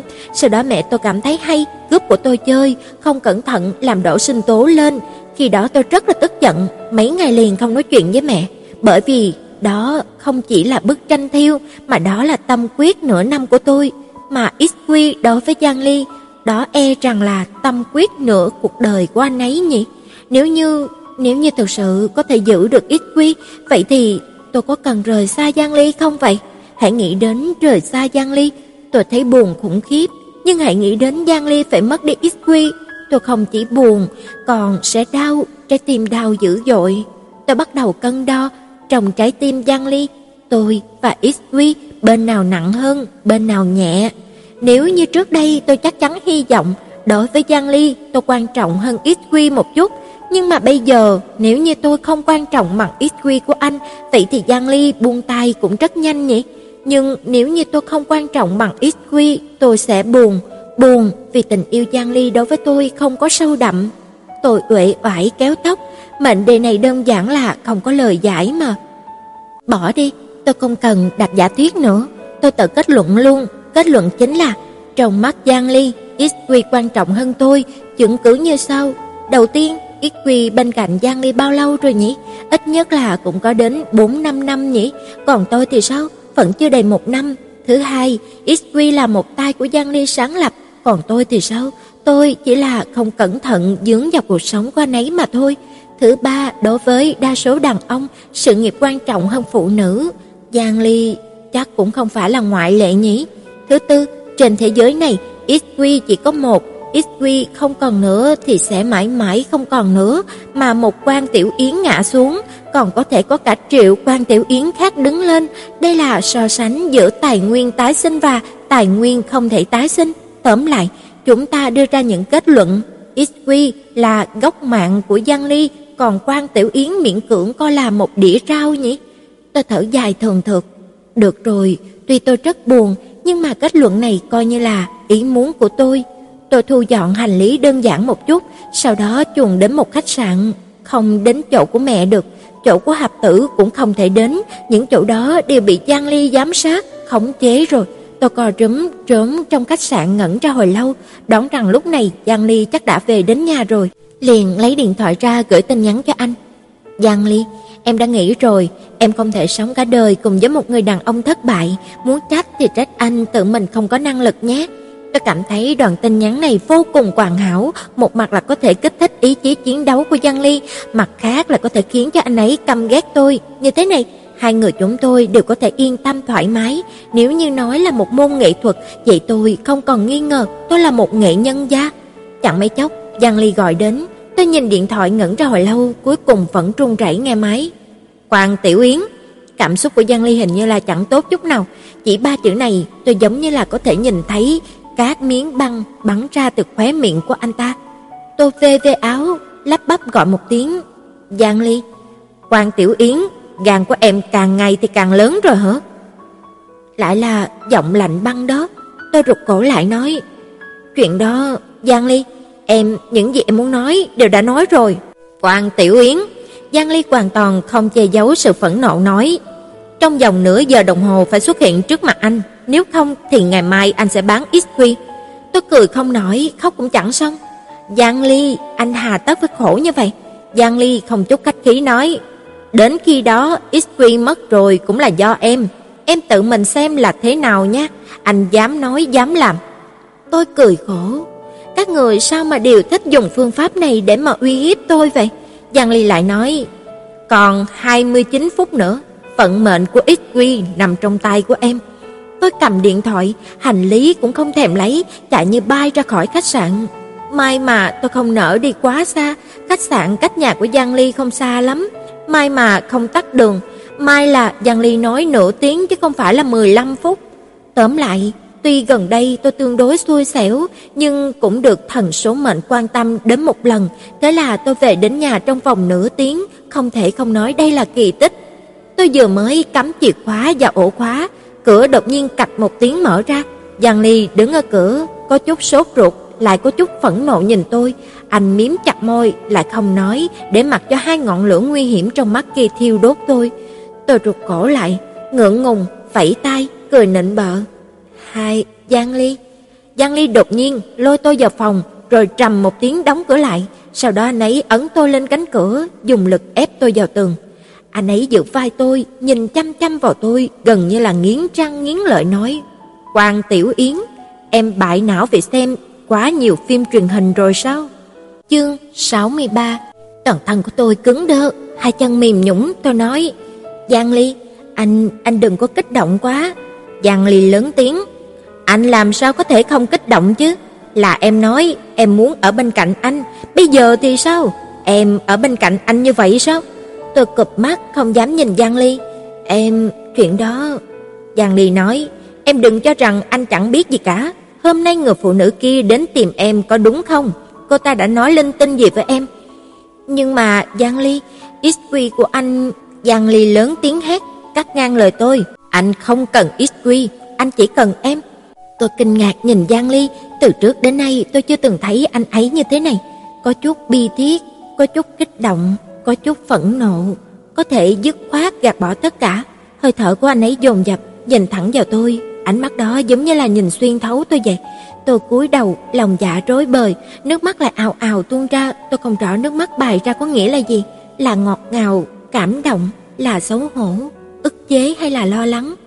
Giang Ly ôm tôi thật chặt, tôi bị anh giữ trong lòng, chặt đến mức không thở được. Giang Ly dụi dụi càm lên cổ tôi, khẽ nói bên tai tôi, "Quan Tiểu Yến, sao em lại ngốc nghếch thế này?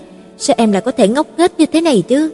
Em cho rằng rời xa anh rồi thì tất cả sẽ kết thúc hết sao? Em có nghĩ đến cảm nhận của anh không? Em em đã đồng ý ở bên cạnh anh rồi, sao lại không chịu cùng anh đối mặt chứ? Nhưng mà em im miệng đi. Giang Ly, anh ấy đã giận dữ đến cùng cực rồi. Anh biết em muốn tốt cho anh, nhưng mà anh không thích. Anh chỉ cần em ở bên cạnh anh là được rồi, đây là chuyện không thể thương lượng. Tôi dựa vào lòng của Giang Ly buồn bã nói, nhưng mà Tuyết Hồng, cô ta Em không cần để ý đến người phụ nữ điên rồ đó, cô ta có bệnh đấy. Người phụ nữ đó đã chọc giận anh rồi, anh sẽ cho cô ta biết mặt. Nhưng mà, nhưng mà XQ đấu không lại ngải Thụy. Giang Ly xoa xoa đầu tôi, em không cần lo lắng chuyện này, em chỉ cần ở bên cạnh anh là được. Anh sẽ không để cho bọn họ đắc ý, cùng lắm là cá chết, lưới rách. Cá chết, lưới rách, không được đâu. Yên tâm, cá chết, lưới rách chỉ là dự định tồi nhất. Tuyết Hồng, người phụ nữ kia thực ra chỉ là một kẻ ngu si, không hề khó đối phó. Anh chỉ lo lắng lão hồ ly, bố của cô ta. Tôi, Tuyết Hồng cũng bị anh nói là ngu si ư? Vậy em là gì? Giang Ly đoán ra được những điều trong lòng tôi, anh nhìn tôi một cái rồi nói, "Em là kẻ ngu si trong đám ngu si." Tôi lao mồ hôi. "Giang Ly, em tốt xấu gì cũng là vợ của anh, anh có thể hạ thấp em như thế này sao? Tuy em thỉnh thoảng cũng làm một số chuyện ngu si nhưng mà đó chỉ là thỉnh thoảng thôi mà." Giang Ly thở phì một cái. "Em vẫn còn nhớ em là vợ của anh ư?" Tôi cúi đầu, "Giang Ly, em sai rồi, không được sao?" Tôi phát hiện Giang Ly nói đúng, tôi thực sự là bại não vì xem quá nhiều phim truyền hình rồi, luôn cho rằng tự mình hy sinh vì đối phương mới là tình yêu, nhưng mà bây giờ nghĩ lại hoàn toàn không cần thiết, hai người đã quyết định đi cùng nhau vậy thì nhất định phải cùng nhau gánh vác, cùng nhau đối mặt, bất luận gặp phải chuyện gì có người bên cạnh, tất cả sẽ ổn thôi. Nghĩ đến đây, tôi càng thấy xấu hổ, dụi dụi đầu vào trong ngực của Giang Ly, cúi đầu nói: "Giang Ly, sau này em sẽ ở bên anh, bất luận là xảy ra chuyện gì." Giang Ly lúc này kiêu ngạo hơn nói: Quang Tiểu Yến, em định cứ như thế này mãi sao?" Tôi toát mồ hôi nhưng mà lại không có cách nào, dù gì tôi cũng bại não trước. Thế là tôi kiễng chân hôn lên mặt anh một cái, dịu dàng nói: "Giang Ly à, em sai rồi, anh tha thứ cho em lần này đi mà." Giọng nói của tôi mềm dịu đến bản thân mình nghe mà còn toát mồ hôi lạnh. Giang Ly vô cùng thích thú, nhiều nhiều mắt, đáng ghét nói: "Không đủ, mãi mãi không đủ." Tôi tiếp tục lau mồ hôi, "Vậy anh muốn thế nào?" "Hôm nay em khiến cho anh tức giận, em phải dỗ dành anh vui vẻ." "Nhưng mà bây giờ anh thấy vui vẻ rồi." "Hả?" Tôi vội vàng xuống nước, "Được rồi, được rồi, nói đi, em phải làm như thế nào anh mới có thể vui vẻ được?" Thế này là được rồi. Giọng nói của Giang Ly bỗng khàn khàn, anh tóm lấy tay tôi, gỡ áo sơ mi ra, đưa tay tôi đặt lên bụng dưới của anh, sau đó thì chậm chậm di chuyển. Trong thoáng chốc tôi nảy sinh một loại ảo giác, giống như là tay của tôi đột nhiên có một ma lực kỳ quái, có thể cảm nhận được sự mạnh mẽ trong quyết quản bên dưới lớp da của Giang Ly. Tôi kinh hoàng, thất thần rút tay lại, gò má nóng rực nó thực sự vô dụng, những việc cần làm với Giang Ly đều đã làm rồi, nhưng mà bây giờ gặp phải tình huống này, tôi vẫn còn không tự chủ. Mặt đỏ hồng, tim đập nhanh, chân mềm nhũn. Giang Ly nâng cằm tôi lên, ép tôi nhìn thẳng vào anh, bất mãn nhìn tôi, trong ánh mắt có ngọn lửa nhỏ đang nhảy nhót. Anh nói: "Quan Tiểu Yến, em chỉ có chút thành ý này thôi ư?" Tôi cúi đầu ngượng ngùng nói: "Giang Ly, đây là lúc nào rồi, sao anh lại còn tâm trạng làm những chuyện này?" Em vẫn còn không hiểu sao? Hơi thở của Giang Ly rất nóng, phả lên mặt tôi, thế là mặt của tôi càng nóng hơn. Anh nói: "Thật ra, anh chỉ cần có em, thế là đủ rồi." Tôi cảm động quá, chẳng biết phải nói gì nữa. Tôi tóm lấy áo của Giang Ly, nước mắt lưng tròng nói: "Giang Ly, anh thật tốt." Giang Ly cười mê quạt với tôi: "Vậy em còn đợi gì nữa?" Tôi cắn răng hà quyết tâm, gạt bỏ hết, dù gì tôi cũng mặc dày, thế là tôi ôm lấy cổ của Giang Ly, kiển chân nhẹ nhàng hôn lên cặp môi gợi cảm kia của anh. Ờ, mùi vị thật sự không tồi. Giang Ly nhanh chóng ôm ngang người tôi, đi hướng về phòng ngủ. Giang Ly đặt tôi lên trên giường rồi ngoan ngoãn nằm xuống, anh nhìn thẳng vào tôi rồi nói: "Đến đây nào, đến dỗ dành cho anh vui đi." Tôi nhìn bộ dạng mặc cho em muốn làm gì thì làm của anh, rất là khó nói là bây giờ ai đang làm cho ai vui vẻ. Thế là tôi nhẹ nhàng nghịch nghịch cảm anh cười nói: "Người đẹp, em đến đây." Giang Ly không nhịn được, phụ lên một tiếng cười. Tôi xấu hổ quá thành giận, cắn vào miệng của anh. Giang Ly rất là nhanh chóng phản công, giành thế chủ động. Chương 64 Mấy hôm nay tôi luôn bị Giang Ly lôi đi làm, nửa bước cũng không rời. Giang Ly nói, tôi muốn ở cùng với anh ấy, vậy thì phải triệt để một chút. Anh ấy không chỉ đưa tôi đi làm, hơn nữa trong một số cuộc họp cấp cao cũng dẫn tôi đi cùng, thậm chí có khi đến cuộc họp tuyệt mật của XQ tôi cũng sẽ ngốc nghếch ngồi một bên. Có lúc tôi thật sự không hiểu, cứ coi như là Giang Ly tin tưởng tôi, vậy còn những người khác thì sao? Vào lúc này, Giang Ly lại hoàn toàn chẳng để ý nói với tôi, dù gì bọn họ nhìn biểu hiện của em cũng có thể nhìn ra, em nghe chẳng hiểu gì cả. Tôi hỏi, Giang Ly, anh có bắt buộc phải nói thẳng như vậy không? Tuy tôi nghe mà chẳng hiểu lắm, nhưng mà trước biểu hiện càng ngày càng nghiêm túc của những lãnh đạo cấp cao kia cũng có thể nhìn ra được vấn đề phát triển càng lúc thì càng nghiêm trọng. Tôi giúp Giang Ly bóp trán, đau lòng nói: "Giang Ly, anh cũng không cần quá miễn cưỡng bản thân mình." Giang Ly nhắm mắt lại, hưởng thụ sự phục vụ của tôi, bình tĩnh trả lời: "Em không cần lo lắng, cùng lắm là đem XQ nhường cho bọn họ, tiền bản XQ đủ để chúng ta tiêu xài phung phí cả đời." Tôi cầm nín hỏi trời xanh, đây rốt cuộc là ai đang an ủi ai đây? Lúc này điện thoại trên bàn làm việc đột nhiên đổ chuông, Giang Ly nhận điện thoại, đáp mấy tiếng, tiếp đó nói, để cô ta lên đi. Nói xong, anh ấy dập máy, Giang Ly véo véo tay tôi nói, Tuyết Hồng sắp lên. Tôi bỗng thấy sốt ruột, lại không muốn để cho Giang Ly lo lắng, thế là giả vờ như là không có chuyện gì, cùng anh đi vào trong phòng họp. Tuyết Hồng đã đợi sẵn ở trong phòng họp rồi, cô ta nhìn thấy Giang Ly, ánh mắt sáng lên, kế đó thấy tôi đi sau phía Giang Ly, liền nhìn thấy tôi bằng ánh mắt kinh bỉ. Có Giang Ly làm chỗ dựa, tôi chẳng có chút cách khí nhìn đáp lại. Giang Ly và Tuyết Hồng ngồi đối diện nhau trong tư thế đàm phán, tôi ngồi bên cạnh nhìn. Tuyết Hồng nhìn quét qua tôi một cái, lên tiếng nói trước. Giang tổng, đây là cuộc họp cơ mật giữa Ngải Thụy và XQ, có người ngoài ở đây không hay lắm. Giang Ly dùng ánh mắt vô cùng cổ quái nhìn Tuyết Hồng, giống như là Tuyết Hồng là cành củi thừa chẳng hiểu gì vậy. Anh dùng một loại khẩu khí vô cùng lịch sự nhưng lại ngầm bao hàm sự khinh bỉ rõ ràng, nói với Tuyết Hồng, đây là nữ chủ nhân của XQ, không thể coi là người ngoài. Sắc mặt của Tuyết Hồng lập tức thay đổi, cô ta ho một tiếng rồi nói, vậy thì Giang Tổng, đối với đề nghị của tôi lần trước, kết quả cân nhắc như thế nào? Giang Ly chẳng buồn ngước mắt, trả lời, không cần cân nhắc, tôi không đồng ý. Tôi phát hiện ra khí thế này quả nhiên là biến quá vô cùng, phải so sánh với người khác mới có thể thấy rõ được. Trước đây tôi luôn cảm thấy Tuyết Hồng thực ra cũng rất là có khí thế, nhưng mà so với Giang Ly, thôi, bỏ đi. Hai mắt của tôi hiện lên vẻ ngưỡng mộ hình trái tim nhìn Giang Ly, nói với anh bằng khẩu hình, anh đẹp trai quá. Giang Ly cong khóe miệng lên, nhảy nhá mắt, nhìn biểu cảm kỳ quái kia của anh, tôi bi phẫn phát hiện, khí thế đó đều là mây trôi thôi. Hai chúng tôi đầu mài cuối mắt, Tuyết Hồng đột nhiên nói, "Vậy thì Quan Giang Thái Thái thì sao? Ý của bà là gì?" "Ấy, tôi ư?" Tôi thu hồi biểu cảm trăng qua lại, kỳ lạ mà nhìn Tuyết Hồng một cái, tiếp đó cao mài nói, "Ngu ngốc, tôi đương nhiên là nghe theo Giang Ly." Tuyết Hồng có lẽ bị câu nói này của tôi làm cho tắc nghẹn, cô ta im lặng một lúc lâu, cuối cùng mới nói, "Giang tổng, không phải anh thật sự cho rằng kế hoạch một viên thuốc độc nhỏ xíu có thể khiến cho Ngải Thụy khó khăn mà lùi chứ. Thực lực của Ngải Thụy cả anh và tôi đều biết rõ. Giang Ly không nói gì, dựa vào sofa, hờ hững nhìn Tuyết Hồng, khóe miệng hé lên một nụ cười kỳ lạ. Cái cười khiến cho lòng người ta hụt hẫng. Tôi rất khâm phục Tuyết Hồng, nếu như Giang Ly dùng ánh mắt này để mà nhìn tôi, tôi sớm đã rụt cổ, cụp đuôi, lén lút chuồn mất rồi. Ý nghĩa biểu cảm này của anh ta chính là tôi đang tính sổ với cô, cô chết chắc rồi. Tiết Hồng có lẽ cũng căng thẳng một chút, cô ta hít một hơi thật sâu rồi nói: "Tuy kế hoạch một viên thuốc độc sẽ đẩy cao ngưỡng mua của chúng tôi, nhưng anh và tôi đều biết XQ đã bị đánh giá quá thấp rồi. Bất luận thế nào chỉ cần XQ rơi vào tay của Ngải Thụy, Ngải Thụy vẫn cứ được lợi." Giang Ly không tiếp lời của ta chỉ hỏi: "Câu này của cô là nói cho tôi nghe hay là nói cho bản thân của cô nghe?" Sắc mặt của Tuyết Hồng thay đổi, cô ta tức giận nói: "Giang Ly, tôi cảnh cáo anh, anh đừng có quá đáng." Tôi vừa nghe thấy câu này liền bốc quả, cố nhịn không đem chiếc gạt tàn thuốc trên bàn đập vào đầu của cô ta.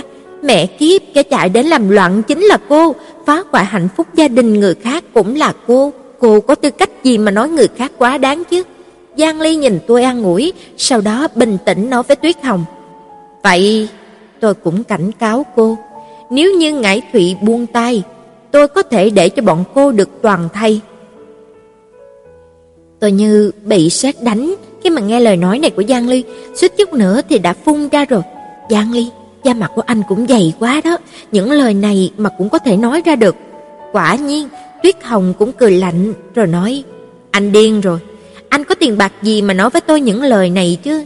Giang Ly có chút chán nản nói, nếu như Cô còn có chút thành ý, tôi hy vọng được nói chuyện với bố đẻ của cô. Tiết Hồng cười đáp, tôi là đại diện toàn quyền cho bố tôi. Vậy thì tôi thực sự không có lời nào để nói nữa. Mời cô cứ tự nhiên, tôi không tiễn. Tuyết Hồng có chút phẫn nộ, không cam tâm nhìn Giang Ly, sau đó đứng dậy. Giang Ly, anh đừng có hối hận. Cô ta nói rồi quay người đi ra cửa. Tôi vừa kinh ngạc tán thưởng tốc độ nhanh chóng của cuộc đàm phán này, vừa căng thẳng nhìn Tuyết Hồng chậm chậm rời đi. Vị trí ngồi của tôi tương đối gần cửa, cô ta muốn đi ra thì buộc phải đi qua chỗ tôi. Thế là đúng lúc Tuyết Hồng đi qua chỗ tôi, tôi làm như là chẳng có chuyện gì, duỗi một chân ra. Tiếp đó, một tiếng kêu thảm thiết vang lên, Tuyết Hồng và sàn nhà đối diện nhau, góc độ tiếp xúc là góc chết không độ. Tôi nghe thấy một tiếng huỵch, cũng cảm thấy đau cho cô ta. Tuyết Hồng bò dậy, nhìn tôi bằng ánh mắt có màu máu đỏ, giống như là muốn xé xác tôi ngay tại trận. Tôi trách một tiếng, lăn rồi bò, dính vào trong lòng của Giang Ly, hiếp mắt nhìn cô ta. Giang Ly xoa xoa đầu tôi, cười nói với Tuyết Hồng lịch sự mà mang chút kinh bỉ. Thật ngại quá, vợ của tôi không được dạy dỗ nghiêm túc, cầm ghét kẻ xấu như là thù địch vậy. Tuyết Hồng khi mà nghe thấy vậy, sắc mặt hơi có chút ôn hòa, rồi lại biến thành màu máu đỏ, tôi bất giác cảm thán, Bố cô ta thật là có con mắt nhìn xa, đặt cái tên kia cũng thật là hợp với hoàn cảnh. Tuyết hồng, máu đỏ. Thế là tôi lại cười, thô bỉ. Tuyết hồng bóp chặt lòng bàn tay, tức giận, nổi khùng giống như là sư tử cái giận dữ nổi điên, rất muốn cắn chết hai người trước mặt để xả giận. Tôi bị dáng vẻ của cô ta dọa cho trùng mình, người phụ nữ này không thật sự muốn đánh người chứ. Giang Ly lại xoa xoa đầu tôi, bình tĩnh thư thái nói với cô ta: "Cô đánh không lại tôi đâu." Tiết Hồng còn chưa kịp nói gì, tôi đã bị câu nói này của anh ta làm cho đỏ mặt. Giang Ly, da mặt của anh càng ngày thì càng dày đó. Tuyết Hồng, cô ta thật sự là đai đen của Taekwondo, có thể một chân đá ngã một người đàn ông cao 1m8. Giang Ly chẳng cảm thấy xấu hổ một chút nào, anh giống như là cảm thấy nói khoác như thế này vẫn chưa đủ, thế là lại bổ sung thêm một câu. Hơn nữa, ngoại trừ vợ tôi, tôi cũng không có thương qua Tiết Ngọc với người khác đâu. Tôi tiếp tục khinh bỉ Giang Ly. Anh cũng không thương qua Tiết Ngọc với em, được chứ? Buổi tối hôm qua may mà chưa giày vò em chết. Hay tôi đang nghĩ gì thế này? Tôi gạt bỏ những tình tiết không lành mạnh trong đầu, tiếp tục xem cảnh náo nhiệt. Lúc này Tuyết Hồng vẫn nắm chặt lòng bàn tay dường như là thật sự định đánh nhau với Giang Ly. Tôi cười trên sự đau khổ của người khác nhìn Giang Ly. Ngốc chưa? Nó khoát quá đà rồi nhỉ? Giang Ly lại cười hiếp mắt nói, nếu như cô còn chưa đi, tôi đành gọi bảo vệ lên lôi cô đi. Bọn họ đang ở ngoài cửa, đợi. Thế là tôi liền sai sư, hứng thú chứng kiến toàn bộ quá trình từ bình tĩnh đến nổi khùng đến sụp đổ của một thiên kim tiểu thư luôn ở trên đầu của người ta. Nhìn trời tôi bị Giang Ly dại hư rồi. Sau khi Tuyết Hồng đi, Giang Ly ôm lấy tôi, dùng ngón tay điểm vào môi tôi, cười hiếp mắt nói: "Vừa rồi vì sao em đỏ mặt?" Tôi toát mồ hôi. "Giang Ly, anh quan sát cẩn thận quá rồi đó. Em chỉ lơ đỉnh như vậy anh cũng nhìn ra được. Tôi đương nhiên không thể nói suy nghĩ thật sự của tôi với Giang Ly, mất mặt quá đi, thế là tôi cười nịnh bợ. Em như thế chẳng phải là bởi vì nhìn thấy anh mạnh mẽ như vậy nên là kích động quá sao? Giang Ly hôn một cái lên môi tôi rồi cười nói, anh không để ý đến việc em kích động thêm mấy lần nữa.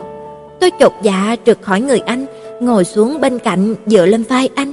Tuy vừa rồi thực sự có chút chuyện để xả tức, nhưng vấn đề vẫn cần phải đối mặt. Đặc biệt là chúng tôi đối xử như vậy với Tuyết Hồng, nhất định cô ta sẽ càng ngược đãi XQ. Nhưng vừa nghĩ đến đây tôi liền thấy lo lắng. Tôi cầm tay Giang Ly, lo lắng nói, "Nhưng mà Giang Ly, anh có biện pháp đối phó rồi phải không? Hay là anh đã không cần XQ nữa?" Giang Ly nắm tay tôi trả lời, "Biện pháp cũng có, chỉ là anh tạm thời không biết rõ về ngải thụy, không thể khinh suất manh động, người thật sự quyết định ngải thụy vẫn nấp ở phía sau." chỉ thả ra một con tiểu quỷ để gây rối, thật sự khiến cho người ta đau đầu. Thiện tai, hóa ra Tuyết Hồng sung mảnh như vậy chỉ coi là tiểu quỷ à? Tôi đột nhiên nhớ đến vấn đề một hai trăm triệu Giang Ly từng nói thế là Giang Ly, anh có tiền rồi ư? Giang Ly cười nói, đúng vậy, có tiền rồi. Tôi không yên tâm, là hỏi, đủ dùng không? Giang Ly hỏi ngược lại, nếu như anh nói không đủ thì sao? Không đủ, tôi còn có chút tiền riêng, nhưng mà nói thật tôi chẳng có mặt mũi nào mà đưa ra. Giang Ly cười xoa xoa đầu tôi nói, em không cần lo lắng những chuyện này, em chỉ cần dỗ dành cho anh vui vẻ là được rồi. Dỗ dành cho anh vui vẻ, tôi lại nghĩ đến một số chuyện không nên nghĩ nữa, thế là mặt lại nóng bừng. Giang Ly véo má tôi, cười hiếp mắt nói, Quan Tiểu Yến, nghĩ cái gì vậy? Không, không có gì. Giang Ly nghiêm túc nói, ừ, anh lại nghĩ đến một số chuyện Ấy, mặt em làm sao mà đỏ như vậy? Tôi khó xử, cúi đầu thật thấp. Đại ca, anh có thể nào đừng có nói nữa không? Để ủng hộ kênh, quý vị có thể để lại bình luận, cũng như chia sẻ, hoặc có thể ủng hộ tài chính trực tiếp về các địa chỉ đã được ghi ở phần mô tả.